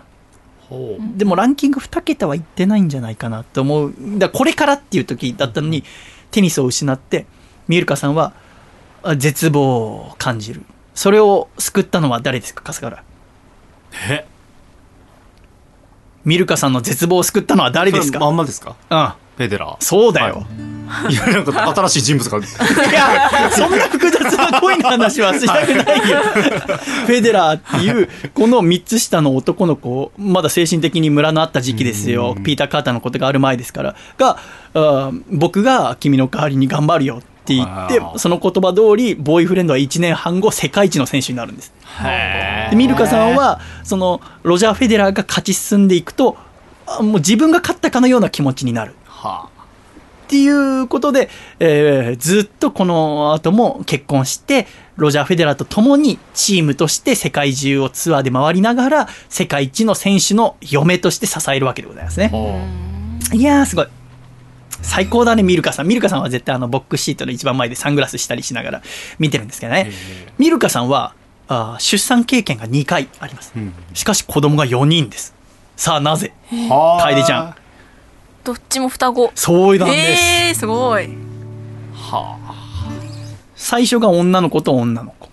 そっちが一卵性で、で、2回目が男の子と男の子は二卵性だったかな。だから出産経験が2回なのに、子供が4人なんです。あは大変だったろうね。いうんで、やっぱテニス選手っていうのはツアーがあるから、毎もう一番試合してた時は、フェデラーは100試合以上年間してたから、要は3日に一遍は試合してたわけよね。で、世界中を毎週回るんで、後にフェデラーは、自家用ジェットを手に入れますけど、ちなみにフェデラーの総資産いくらぐらいだと思いますか？ええ帰りちゃいくらだろう？総資産、う。うん。個人資産。50億ぐらいああ、なるほど。笠倉。もっと？とか1200億ぐらいあるんだああ、そうです。ロジャー・フェデラーはビリオネア。いわゆる10億ドル以上の資産を。へで、このフェデラーはもちろん自家用ジェット持ってるんだけど、いろんなホテルに泊まるわけじゃないですか、そしたら。で、そのホテルについて一番最初に何をやるかというと、部屋を入って、例えば右奥だったら右奥、決まった位置に子供たちのゾーンを作る。子供たちのベッド、子供たちのおもちゃ、子供たちの本とかを必ず決まった位置に置くことによって、毎週のように世界のいろんなとこ行くけど、子供たちがそれに戸惑わないように、あ、ここが今週の家なんだなって思って成長できるようにってことで、フェデラーは子供が生まれたことによってさらに強くなる。子供が大きくなって、もうお父さんがプレイしてる姿を見せたいっていう、ビデオじゃなくて現役としてプレイしてるとこを見せたいっていうのが、フェデラーの一個の夢になっていくわけですね。で、フェデラー頑張るんだけども、あるツアーで優勝した時に、娘に、えーキスをしに行こうとして、夏の試合だったんだけど、しに行こうとしたら、娘さんがフェデラーに帽子をかぶせて、お父さん何してんの？キスなんてしてる場合じゃないでしょって、帽子かぶんないと熱中症になっちゃうよっていうエピソードがあるんですね。要は、優勝したことと練習との境がつかないんですよ。練習をしているお父さんと、何万人っていう観客の前で、何千万人が見ているテレビ中継の前で優勝したお父さんの区別がまだつかないんですよ。ーだからフェデラーは優勝したいって思うわけでございますよね。もっとこれからも優勝し続けて子供たちの前で世界一のお父さんでありたいと思う。それがロジャー・フェデラーでございますよね。うーん、もうちょっと話していい？もう、飽きてるかもしれないけども、フェデラーは、さっき言ったけど、進化をし続けるんです。ね、もともと世界1位を、で、300何周今までやった人で、300何周だよ。300何周もランキング1位で居続けたんですよ。今このラジオ何回今週142回でしょ。143で143回だから3年間ずっとやっても150回とかなんだよ、300週ずっと1位でいることの意味。いろんな人が追いかけてくんだよ、新しい世代が来る中でずっと1位でいる、うその凄さがあるわけじゃないですか、っていう中でもう完成されているのにフェデラーは去年また一昨年は2015年新技を開発したんですテニスの歴史を変えたんですそれがセイバーという技ですセイバー知ってますか？アルファベットで SABR です。これは頭文字から取ってます。えースネークアタックバイロジャーの略です。スネークアタックバイロジャーの単語の頭文字を取って SABR。それをセイバー、あーまたはフェドアタックと言うんですけど、この技は何かというと、相手のセカンドサービスの時に、テニスのコートをイメージしてほしいんですけど、はいコートがあって、その内側にサービスラインっていうものがあるんですよ。で、相手のサーブがそのサービスラインの中に入ったものを、じゃないとレシーバーを打っちゃいけないんですね。で、そこにワンマンしたものを打つ。っていうことは、レシーバー側は、大体どのあたりに立てばいいですか？え対角線上そう、対角線のエンドラインっていう、はいまあ、後ろ側にある、ここまでに入ったらいいんだよ。あストロークの時にね、ここから出たらアウトだよぐらいのところに立つわけですよね。はいまあ、ファーストサーブよりは弱いかもしれないから、ちょっと前かもしれませんけど、それを、フェデラーは、相手のサーバーが、こう、トスを上げて上向いてる間に、スススって、もうそのサービスラインのとこまで出ていくんです。だから相手のサーブが入ったし時にもう、ポンって跳ねた瞬間に、ハーフボレーをするんです。本当だったら、相手のサーブが入って跳ねて、まあ一番上ぐらいに上がってきたところ叩く。あの、一番後ろのエンドラインで。じゃなくてフェデラーは相手がトスを上げた瞬間にスススッと、さっき松岡修造さんが書いてあったように忍者のように、そのサービスラインのところまで出てって、サーブが入った瞬間にポンって叩く、ハーフボレーをする。だから相手とすればもう魔法にかかったよ。テニスって試合してる時はずっとボールと相手を見てるけど、唯一相手から目を離す瞬間、それがサーブの時なんですよ。トスを上げると、絶対上がりっぱな、あとラケットが当たるとこ見なきゃいけないから、上を見るんですよ。上を見て、当たった、入るかどうかコート見た瞬間、フェデラーがもうほぼネットの前までいるんですよ。これがセイバーです。はこんなこと普通の人はできないんですよ。こんな技は。だけどフェデラーはやるんですよね。で、それで、えーシンシナティの大会かながもうこのセイバーのことで話題騒然になるんです。フェデラーが新しい技を開発したって。なんだこれって。これぜひ SABR で YouTube で調べると、はあこれ、フェデラーのセイバー出てくるんで見てほしいですね。もう何百個も動画ありますけど、僕が一番好きな動画は、セイバーをやった瞬間に解説者がクライジーっていう動画があります。パンまずサーバーからパンってやるでしょパンって言ってすぐ落ちたボールをフェデラーが、えーセイバーでポンってエースでリターンエースした瞬間に解説者がクライジーっていう。ただ、その、このセイバーは、100発100中じゃもちろんないんですよね。フェデラーのおラケットコントロール、かつ2013年に97平方インチのラケットに変えた、それでも成功率は、まあ、50%ぐらいって考えてもいいと思うんですよ。やっぱ、そんな難しいから、曲芸のような技だから。だからフェデラーだからできる技だけども、でも外すことも多いんですね。だからラケットの変なところに当たっちゃって、だってあの速いサーブをハーフボレーしなきゃいけないわけですから、外れて、観客席に飛んでっちゃうこととかあるんですよ。ポンって右側に。その動画、僕のお気に入りなのは、ポンってあ変なラケットの端っこに当たって、観客席に入ったボールを22歳ぐらいの青年が、はばーって走って取った瞬間に、うわーって喜んで、コートに向かって、セイバーって叫ぶ動画があります。これすごくいいです。セイバーって叫ぶ。それぐらいもう、フェデラーのことが大好き。ね、何百年ってあるテニスの歴史の中で新技が出てきたっていう。そのことに興奮した青年のセイバーがありますから、これもちょっとぜひ見ていただきたいところでございますね。いやー、っていう、このロジャー・フェデラー、今、歴史をざーっとでございますけども、行ってきました。このフェデラーに、錦織圭は勝たなきゃいけないわけです。全豪オープン。勝てますかね。ただ、やっぱり半年間試合をしてないっていう中で、さっき松岡修造さんがおっしゃられていた要素がいろいろあって、まあ、9割方おそらく錦織さんが勝つんじゃないかと言われていた試合が終わった後の松岡修造さんのブログを読ませていただきたいと思います。タイトル、ロジャー・フェデラーに惨敗。日本の錦織圭選手がロジャー・フェデラーに惜敗しました。セットカウントはあフルセット3対2、試合時間3時間24分。これぞ究極テニス。天才プレイヤー同士のテニス。僕は興奮のあまり、緊張のあまり、試合中、手が凍り続けていた。悔しすぎる、残念すぎる、悲しすぎる。キーボードを打つ手が未だ凍っている中、自分の心が爆発しそうだ。ここからは、とにかく冷静になります。試合前に書いた対フェデラー戦のコラムと比較しながら記していきます。フェデラー威圧壁崩した王者の前に警壁がそびえ立ったね、全然冷静じゃないですね。えー第一ポイント、これちょっと、威圧壁、威圧壁、威圧壁にしますけど、えー第一ポイント目から凄まじいテニス、心理戦。フェデラーは K のタイミングを崩そうと、リズムを速くしたり、ミラクルショットを連発してきた。そして、K の速いタイミングを崩すかのように、セカンドサーブでサーブボレー。フェデラーが現在持っている全ての引き出しを開けてプレーしてきた。K はその壁をものともせず、扉を開けるかのように難なくと崩す。K 自身が壁としてフェデラーを圧倒した。完璧な K のワンサイドとなった第1セットゲームカウント5対1の場面。一度崩れたフェデラー壁が蘇ったのだ。より攻撃的になった王者。よりキレが出てきた。焦る焦る焦る K。あっという間に追いつかれる。そこで嵐のようにやってきた。それは、フェデラー観客壁だ。ゲームカウント5対1でリードした中でセットを落とすということは試合に敗れるのと同じだ。流れを戻すことはほぼできない。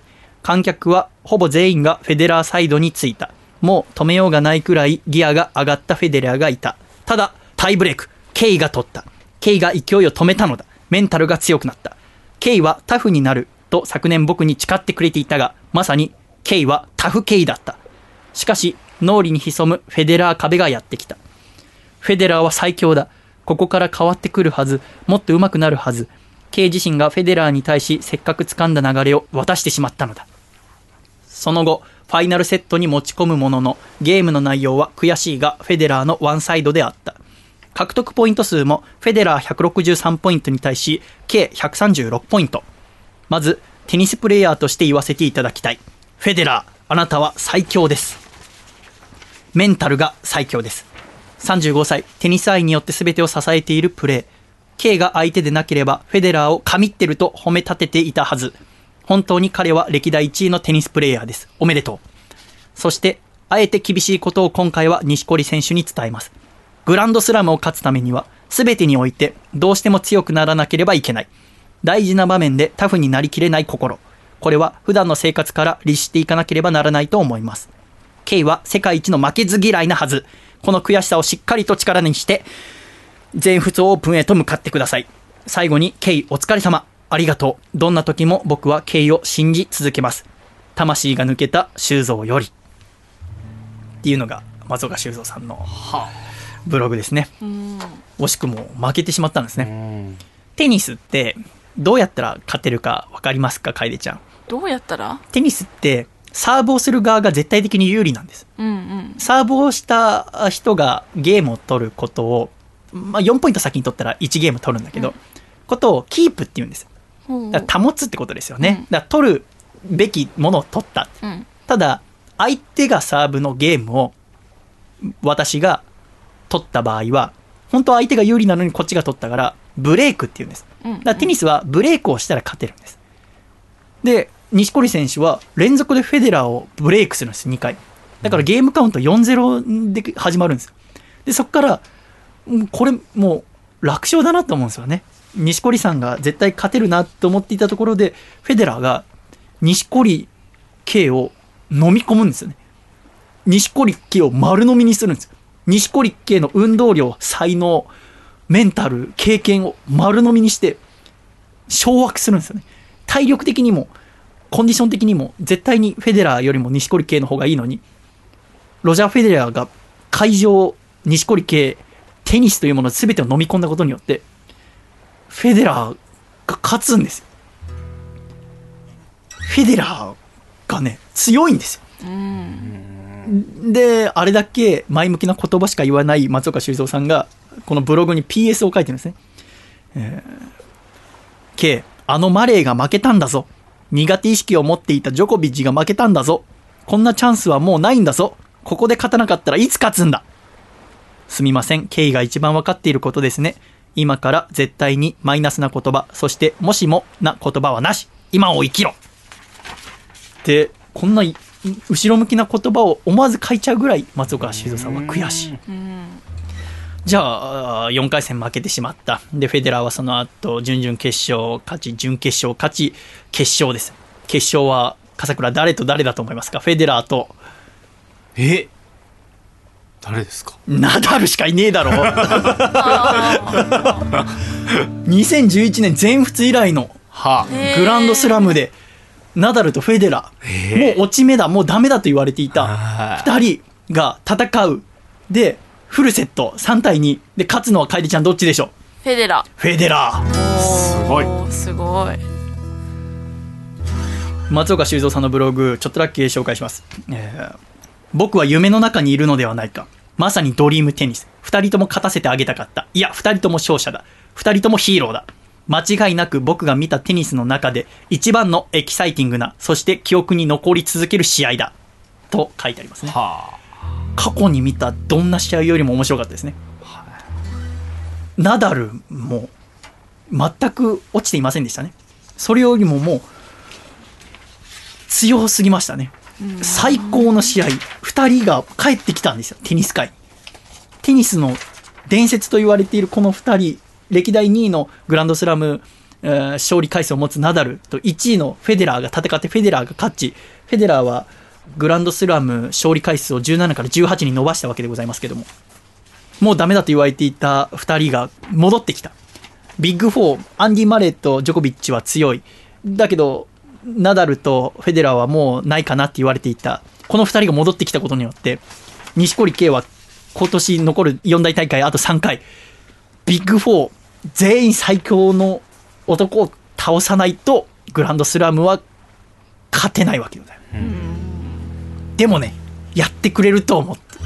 それぐらい錦織圭選手は強いんです、今。本当にメンタルも体力も素晴らしい。最高の状態で、最高のフェデラーに負けたことによって、おそらく一回り強くなって、次の全普通に来てくれると思うんです。だからぜひですね、やっぱり少しでもテニスに興味があったりとか、テニスを過去やっていたとか、最近は見てなかったけどテニス見るのが昔好きだったって人は、今、今年はテニスを見るべきだと私は思うんです。うんっていうお話でした。すいません、長く喋りすぎました。ちょっと反省します。えー、では1曲お聴きください。細身のシャイボーイで。素敵。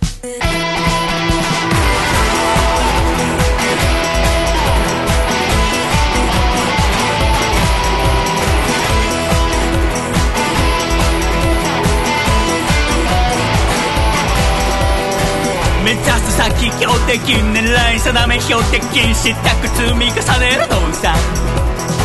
一回の人生試したいの光輝く場所へ駆け上がるのさ。はあもうちょっと待ってだってなんて口に出したくない弱音を吐いたって世界何一つ変わらない。勝負は時の運なんて絶対に信じない。君の生き方。まままままま。素敵。素敵。素敵素敵素敵素敵は負けたって財産だなんてあぐらかきたくない敗戦が示す意味を理解しても忘れない向こう水と言われても常に挑戦を続けたい語る笑顔はハンハンハンハンハンハン不敵不敵不敵不敵不敵不敵ライドン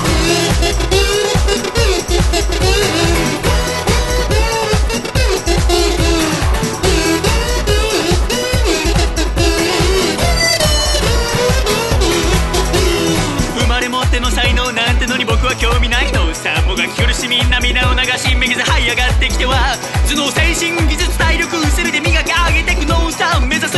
高みはまままままま無敵。無敵。無敵。無敵。無敵。無敵。無敵。素敵。素敵。素敵。素敵素敵素敵シ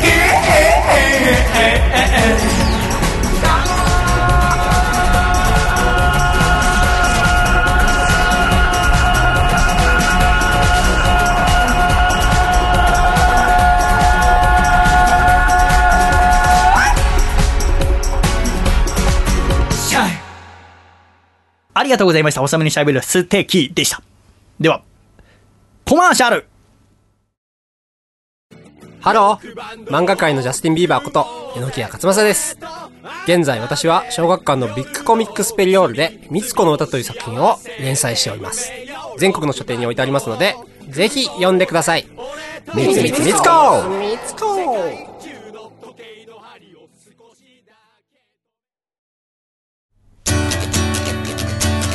北海道ラジオネームたけし is good timing さんからいただいた細身のシャイボーイがお父さんと仲直りするホウホウお父さん。やっぱりお父さんの作る焼きそばは最高にうまいね。とシャイは思ったがそれは焼きそばではなくアインシュタインのもじゃもじゃな部分であった。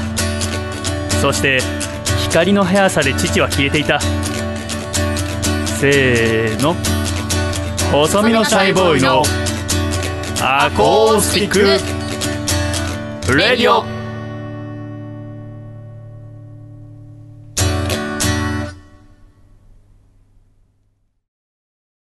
シャイ。ということで戻ってまいりました。ちょっと熱くなりすぎましたので、今みんなでルイボスティーを飲んでね、えー言ったりしましたけど、ねえ、楓ちゃん眠いですか？眠くないです、眠くないです。なんか、目がほ 細くなってますけど。気のせいですよ。大丈夫ですか、はい、大丈夫気のせいですね。はいありがとう。あ、あのえ、切れてるんですか？そんなメインパーソナリティに。そんなことないです。ええこの度ですね、新コーナーを始めようと思いまして。お、はいえーじゃあ早速コーナー名発表したいと思います。新コーナーはこちらでございます。ナイダローカルソングシャイ風倉、はい新コーナーナイダローカルソングでございます。はいこのコーナーどんなコーナーですか風倉？この世にないであろううん。ローカルソングをうん。皆さんから送ってもらい、ローカル CM の。あ、ローカル CM の歌ですね。うんうんえー送ってもらい、まあその歌詞をもとに、細見さんが勝手にメロディーをうん。つけて、うん。歌ってみるというコーナーでございますね。なるほどね。はい。私はね、横浜生まれ横浜育ちだから、あんまりそのローカル CM ってものに触れてきてないのよね。あ例えば、あの、カステラ1番、電話は2番ってあれローカル CM ですか？横浜しかやってませんか？いや、?3 時のおやつは文明堂って。あ。いや、知らないです私知っ風倉は知らない。はい楓ちゃんは知ってる。ってことは関東だけなのかな、うん。みたいな。あロローカル CM があると。そうですねその CM に流れる歌をお作ろうと。はい。じゃあリスナーの皆様から何を募集するかっていうとそのローカル CM の歌詞を送ってもらうとそうですね。でその歌詞を見て私がそれにメロディーをつけるということでございますね、そうです。えー例として今週はですね笠倉にえー3社はい。あのですね CM の文言を考えていただきました、はい。これどんなメロディーになったかまだ笠倉も知りません。そうですね。えー笠倉が3つ考えてくれた中でまず一番最初のお会社はですねこちら亀岡仏壇です。ほう。ないですこれ。ない。会社ですよね。これ亀岡仏壇っていうのはどういう会社ですか？笠倉。そうですね。あのーまあ、60年くらい、まあ、創業やってるんですけども、地元では、もうここしかないと。これどこの？まあ、僕のイメージ長野なんですけど。あそうなんだ、、はい。やわかんない。い全部長野の亀岡仏壇はい。のコマーシャルでございますね,、じゃあちょっと歌詞を見ていってみましょう、はい。手と手合わせて拝みましょう。気持ちを込めて拝みましょう。カーメカメカメ。カーメカメカメ。でここでセリフって書いてあります。えー、鍵括弧ノロノロしてると仏様が呆れるぞ。カーメオーカのお仏壇。ナーム以上です。はい。これが亀岡仏壇。そうですね。これが送られてきたんです私のもとに。はい。でこれに私がメロディーをつけたものがこちらでございます。お聴きください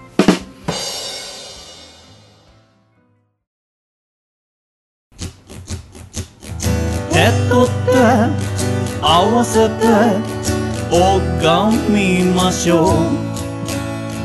気持ちを込めて拝みましょう。カメカメカメカメノロノロしてると仏様が呆れるぞカメ他のお仏壇ナムこれが亀岡あ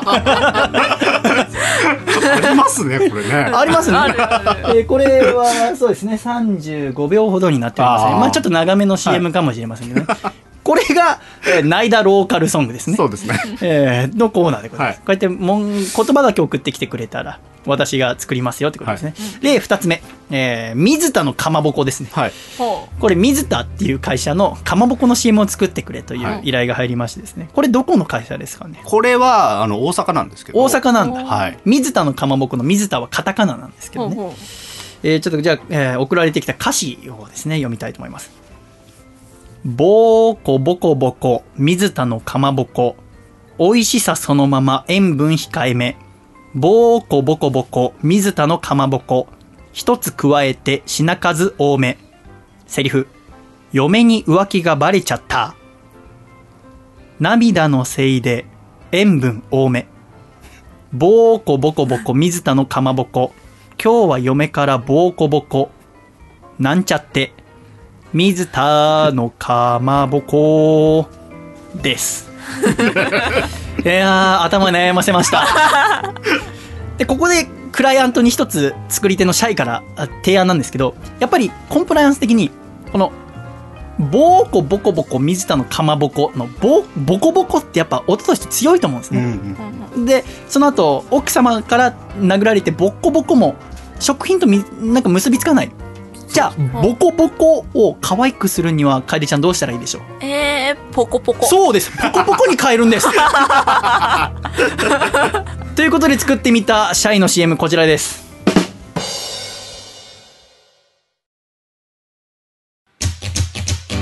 ボコボコボコ水田のかまぼこ美味しさそのまま塩分控えめボコボコボコ水田のかまぼこ一つ加えて品数多め嫁に浮気がバレちゃった。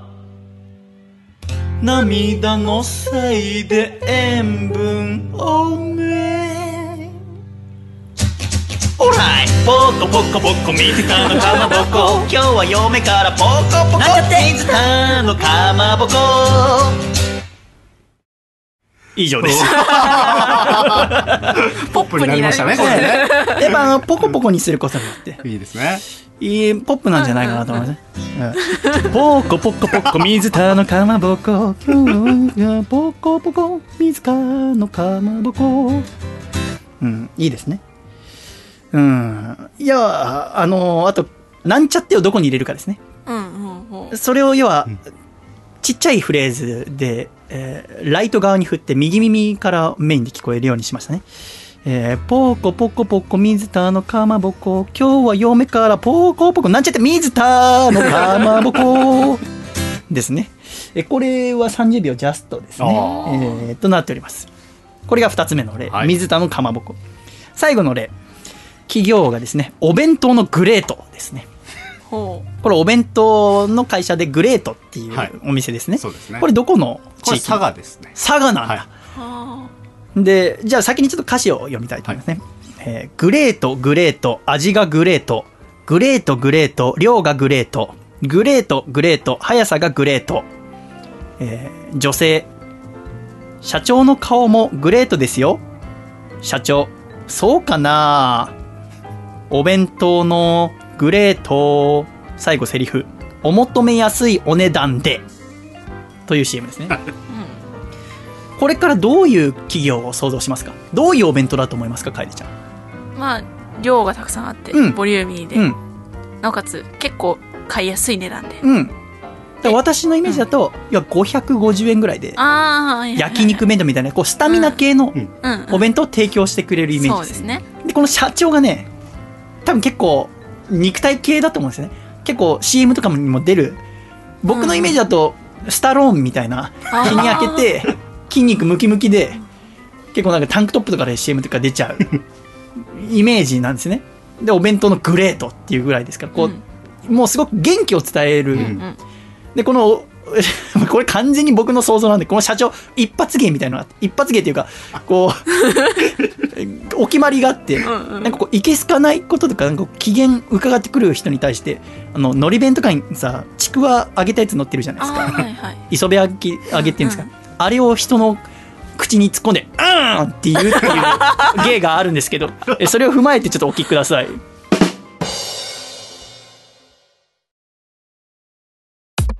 Great! Great! 味が Great! Great! Great! 量が Great! Great! Great! 速さが Great! Great! Great! お弁当の Great! Great! Great! 味が Great! Great! Great! 量が Great! Great! Great! 速さが Great! Great! Great! お弁当の Great!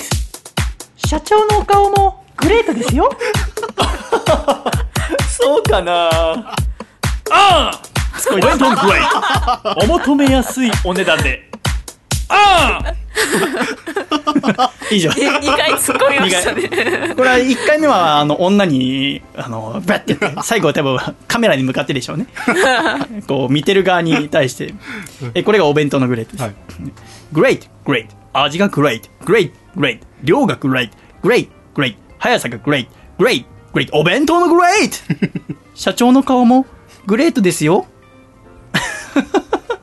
そうかなあーん ですね。っていう、この3社、えー完璧に作り上げました。すごい。これからですね。だからリスナーの皆さんにはですね、こういう CM ので歌詞で作ってくださいっていう歌詞を送ってきていただければ、私がそれからあ想像した最適なメロディーとですね、えーつけてやりたいと思います。だからお弁当のグレートを作ってて分かりましたね。えー去年のシャイダンスミュージックが役に立ちましたね。こんなためにやったんじゃありませんけど。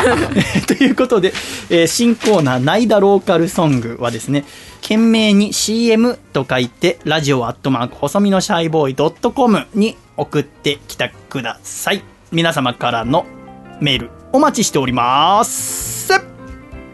ここで一曲お聴きください。寸止め海峡で、レッドブル。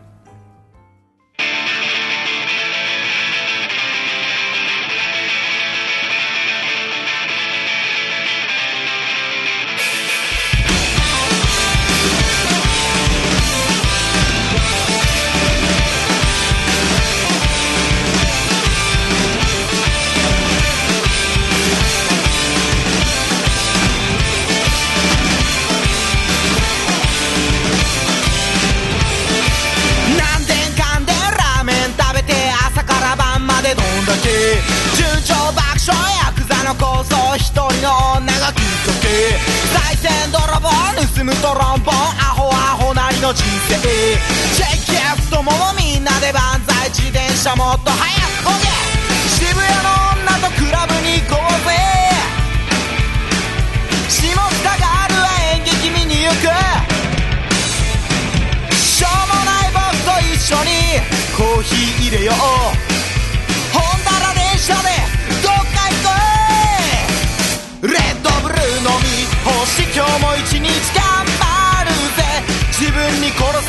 ける朝だけど鳴らせこできたい港の汽笛元気だよって苦笑い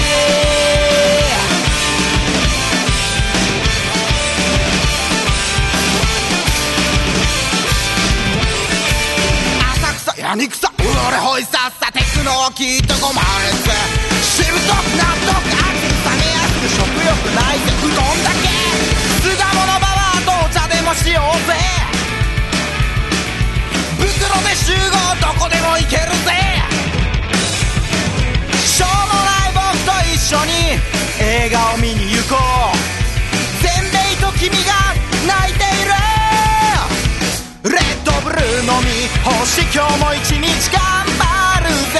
時代に取り残される夜もある。らせこてきたい。港の汽笛元気だよって苦笑う。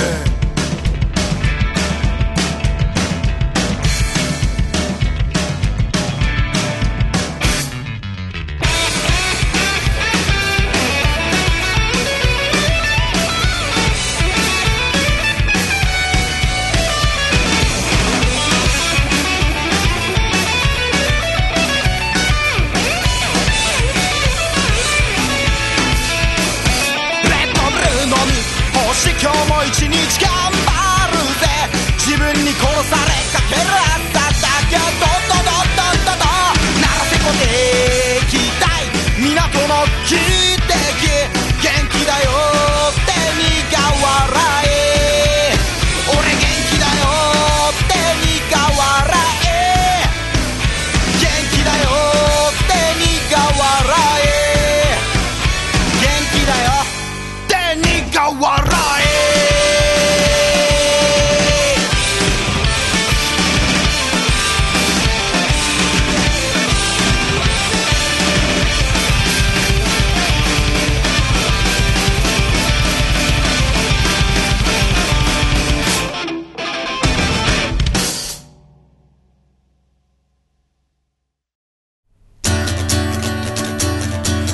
山形県。ラジオネームベネットは静かに暮らしたい。さんからいただいた細身のシャイボーイがお父さんと仲直りするホウホウお父さん。お父さんはねどちらかというとパイの実派なんだ。って言うけど何と張り合ってるの？せーの細身のシャイボーイのアコースティックレディオ。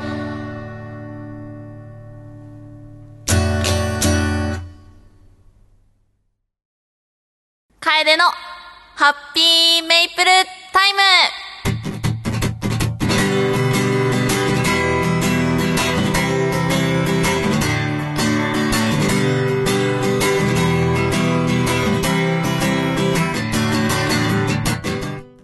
皆様ミイラを見たことはありますか？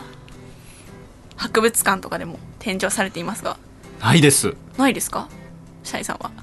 いや私あの3週間休んで第一声何言うのかなと思った、ミイラだったから。この人休んでる間何かあったのかな。私ないですね。ああエジプト展に行った時に見たことあるぐらい、私もエジプト展で初めて見に行ったんですけどもちょっとそのことを不意に思い出しましてよーく記憶をたどってみたら私中学生の時に一回ミイラを作ったことがあったんですよ。あお母さんの？いやいやいやいやいや未解決事件みたいな。だ畳のさい。下だとしたら言えないんでやめてください。相棒とかでありそうな。中学生の時に担任の先生が理科の先生だったので鶏肉を買ってきてその鶏肉でミイラを作ったことがあるんですけどもへちょっとそのことを思い出してミイラの図鑑を図書館でこの間借りてきまして、えまあこれ以上うるさく言わないけどどうやったらそのことを思い出すんですか？鶏肉買った時とか わかんないですけど 最近図書館行く就のハマって活してろお前。読書して。はい。すいません。失礼。申し訳ない。すいません。腰折りました。ちょっとまあミイラのことについて皆さんにもねこうちょっとお伝えしたいなと思いまして、はあ。今日はミイラのことをお話ししたいんですけども、はあ。そもそもミイラって何をもってミイラと言われているか分かりますか？えそのお墓の中にん魂を永続的に残そうと思って、うん儀式的に残されたものがミイラ。肉体がってことですか？あそっか。ほ土の中埋めたら白骨化しちゃうってそうなんですよ。ことかそうなんですえミイラの定義を今聞かれてるってこと？そうですね、えー。まあよく日本とかだと仮装しますけど仮装してしまうと、まあ、元の体の形は残らないので、うん。うん。それだとこうミイラにはならない。そっか。そうなんですよ。くほ博物館とか、まあ、映像とか写真で見るミイラを想像してもらうと分かりやすいんですがみんなそのままの形が残ってますよね。ああの「進撃の巨人」の巨人みたいな、うんうん、うんそうですそうです。顔があって体があって、うん。手足がそのままついていて、うん。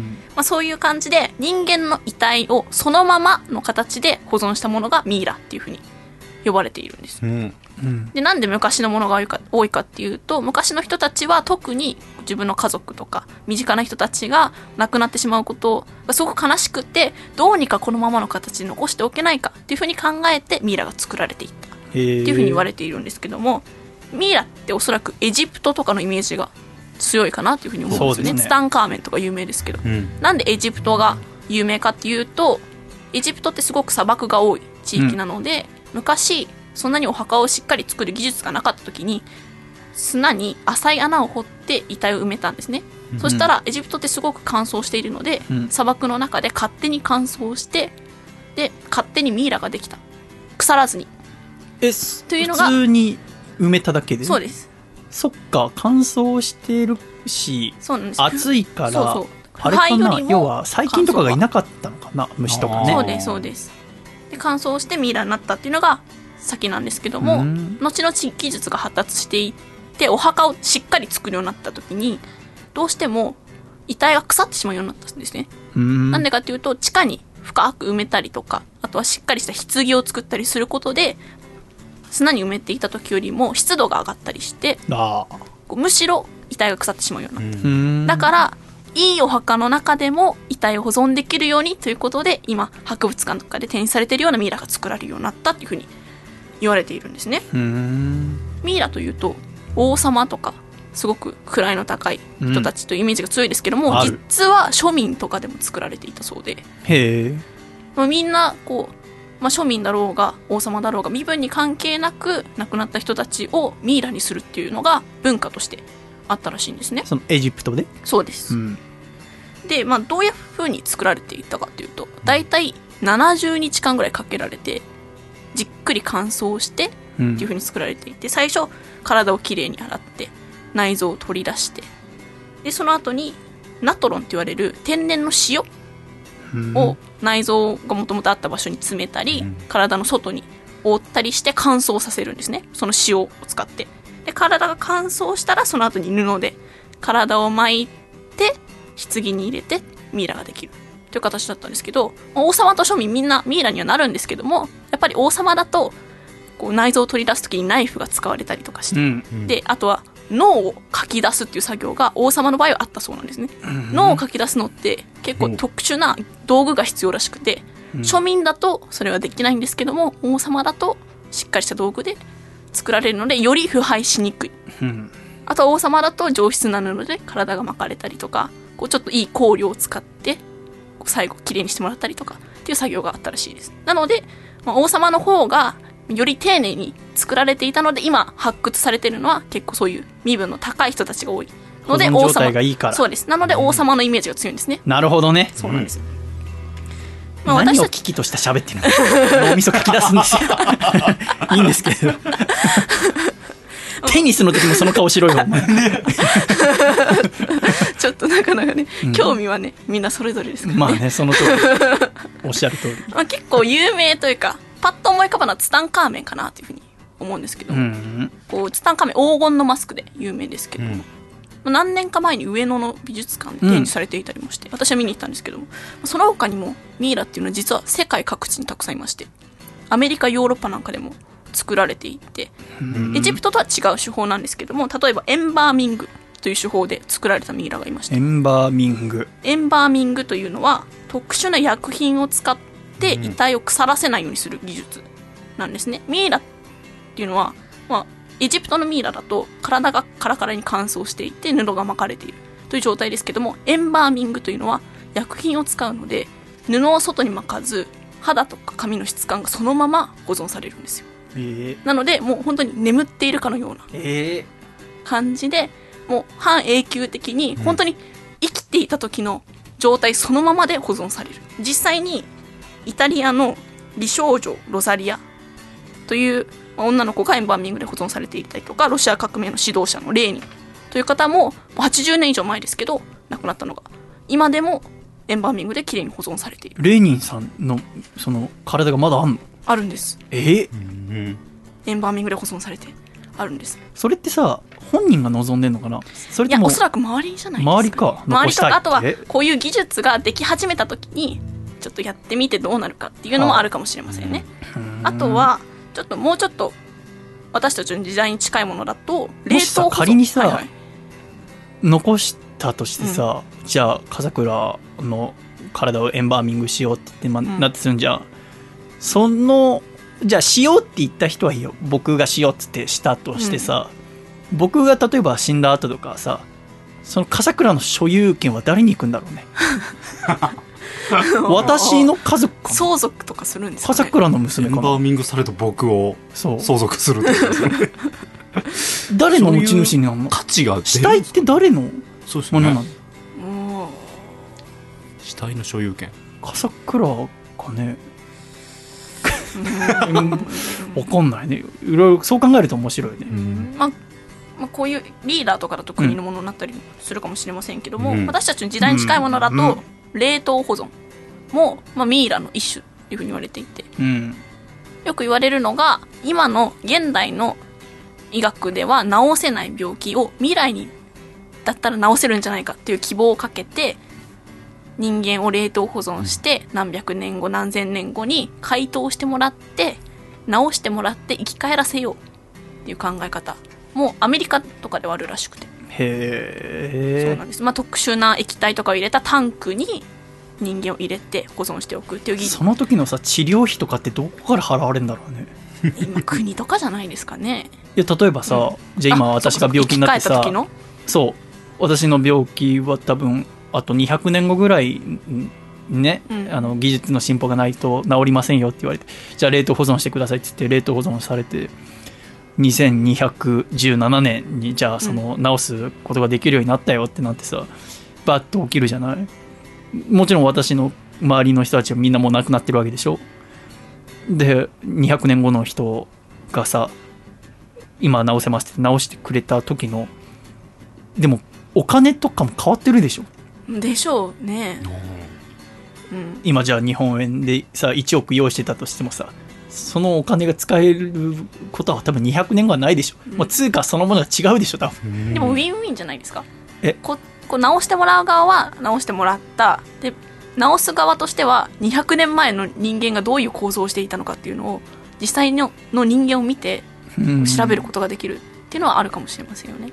その後どこでどう暮らせばいいんだろうね。それは言われますそれはまた別か、まあ、それはまた別の話か。あとは日本で言うと即身仏うん。も、まあ、一応ミイラとして考えられますよね。ね。そうあの自分がもう自らが仏になってにうん。人々を救ってあげようっていう考えでこう食事制限をして断食をして地下に入って餓死していきながら仏になっていくっていう即身仏も、まあ、知られていますけども今だと山形県の大日坊で生き仏として祀られていたりしますし、まあ、ミイラっていうのは世界各地にたくさん実はいるというのもあってこう現代に生きている私たちが古代人に会えるというとてもロマンチックなことなんじゃないかなっていうふうに思いました。もちろんちょっとこう死んでいる人だっていうので、まあ、恐怖心じゃないですけどなんかこうゾッとするような気持ちもありますけどそれとはまた別にやっぱりこの人たちも何千年前何百年前に生きていた人なんだっていうのを思うとやっぱりこうちょっとロマンがあるなというふうに思いますのでちょっと今日本でエジプト展とかミイラが見られる場所はちょっとやってないようなんですけどもでももし日本の美術館博物館でミイラがやってきたぞという時には皆さんもぜひぜひ見に行ってみてはいかがでしょうか？という話でした。なるほど。ちょっとミイラに興味はまあ出てきた気もしますけどミイラ。ミイラか。そうです。この間ミイラの図鑑とかも借りてきちゃいました。図書館にいついつからミイラそんな好きだったの？いやまあ別に大好きってわけではあそのないんですけどエジプト展とか見そうです。エてってことジプト展行ってみたりとかはちょくちょくしてまあおそらく取っかかりは中学生の時に鳥のミイラを作ったことだったかなっていうふうに思いますね。ハムナプトラって映画見たことある？ああります。あれ怖くてさ僕。うんうんうん。あれ僕子供の時に神奈川にドリームランドっていう遊園地があってもう潰れちゃったんだけど、ドリームランドで定期的にあの車で見る映画があったんだよ。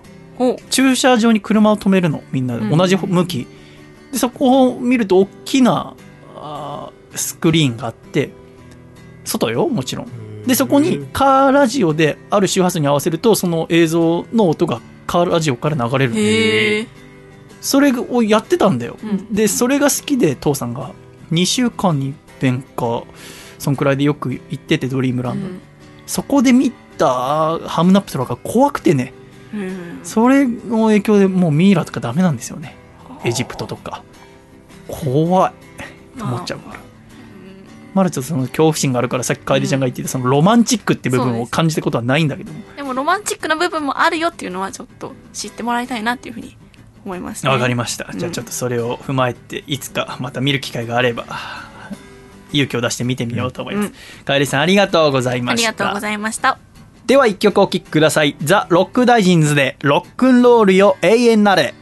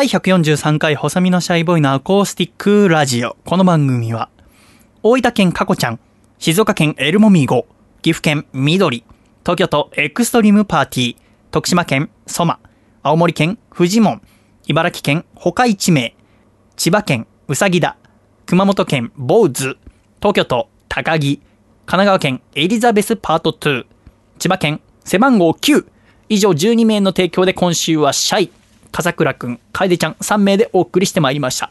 今週も最後までお聴きくださり、誠にありがとうございました。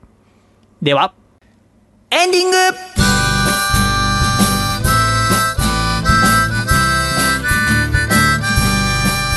暖かいシャイということで第143回細身のシャイボーイのアコースティックレイディオもエンディングでございます。笠倉くん。はい楓ちゃん。はいありがとうございました。ありがとうございましたあいやはや、あーオールナイトニッポンのオーディションが締め切りになりましてね、2月5日でしたか。はいんで、こっからね、今2月5日までに応募された動画を第一次審査という形で今多分審査されていて、で、2月の下旬に、えー第一次審査受かった人が発表されて、で、二次審査があり、で、3月上旬にはパーソナリティが発表されるということになってますので、ドキドキもんですね。さあどうなるかという。ただ、ありがたいことにね、皆さんが非常に視聴してくださったり、あと、ハートっていう押す制度があるんですね、LINE ライブはね。ハートが70万回近く押されているということで、うん。私は1回も押さなかったので、自分自身に対して、うん、たくさんの人が押して、連打を一生懸命してくれたんだなってことが非常に嬉しかったですし、まあ、なんですか、あんまり視聴数とか、ハートとかよりも内容ですしって言いたくなる気持ちもあるんですけど、やっぱりとても大切なんですよね。動画をじゃあ審査してくれる方が、じゃあ内容がもし良かった2つで悩んでいて、じゃあどうするかと思ったら、やっぱり視聴されてる方になりますよね。ハートをされてる方になりますよね。最後の決め手はそういうところになりますから、そこはやっぱ私の力でにはどうにもならなくて、っていう中で、非常にたくさんの人が頑張ってくださったようで、嬉しく思います。おそらく通るでしょう。わからないけど、うん、あ本当にありがとうございました。えーそして来週ですが、来週はゲストをお迎えいたします。えー第98回のアコラジにゲストで出演してくださいました女優の柳エリサさんと広田智奈さんをですね、お迎えしてお送りします。はいお二人がアコラジ出演、うん、したいよってありがたいことにおっしゃっていただいて、お越しいただけることになりました。いろんな話したいと思います。今週メッセージテーマ読めなくてごめんなさい。えーちょっとテニスのこと話しすぎました。えー来週も引き続き、あなたの好きなあラブコメ教えてという題で、えー広田さんとお柳さんとお送りしていきたいと思います。また、えー新コーナーですね。えー代打ローカルソング。これもですね、あの、広田さん、柳さんと一緒に作ってみたいと思っておりますので、ぜひぜひ、ふるってご応募ください。よろしくお願いします。これが、ちょっとどうなるかですね、このコーナーがですね。はい。うーん本当に気軽にもうないもので構いませんから、でも実際にあるものよりも面白く私頑張って仕上げますので、えーやってみただもうそうですね。今回の3曲やってみてもうこの3曲でかなり今週頭がいっぱいになるぐらい ないものだから。そうですね。でもすごく楽しかったので一緒に、えーアコラジコの皆さんと楽しんでいけるコーナーにできればなと思っております。よろしくお願いいたします。そしてなんといってももう1週間後です。2月20日の月曜日名古屋ワンマンライブ迫ってきております。そして3月5日は東京でえーのワンマンライブ。もうほぼ2回連続でございますね、えー東京の方は野月ひろとくんアイアムアイさんをゲストに迎えます。名古屋の方はシャイ一人でもう生歌におそらくなると思います。映画館でのライブです。こちら東京の方は私のホームページで予約を受けたまってるのですが名古屋の方はシネマスコーレ映画館の方で受けたまってるので、今どれだけ予約が来ていてどうなのかってことは全然わかりません。だからすごく心配なんですけども、まあ、とにかく練習をして、いい状態でのシャイを届けに行こうと思っておりますので、ぜひお越しくださいませ。よろしくお願いいたします。笠倉君と楓ちゃんもね、ちょっと健康に気をつけていただいて、はいえーこの冬、元気に過ごしていきましょうね。テニスのことをもう、ラジオ始めるとき、まずすぐ喋りたかったんだけど、得意なこと、好きなことはすぐ喋れると思って、3年はす喋るのやめようと思っていたんですね。で、オーディションがあって、オーディション終わったので、好きなことも喋っていいかなと思って、喋ったら止まりませんね。楽しいです。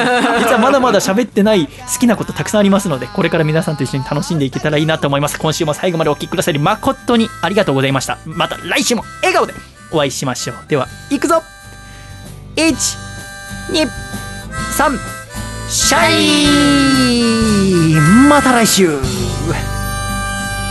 頑張れ錦織圭選手。回だったね。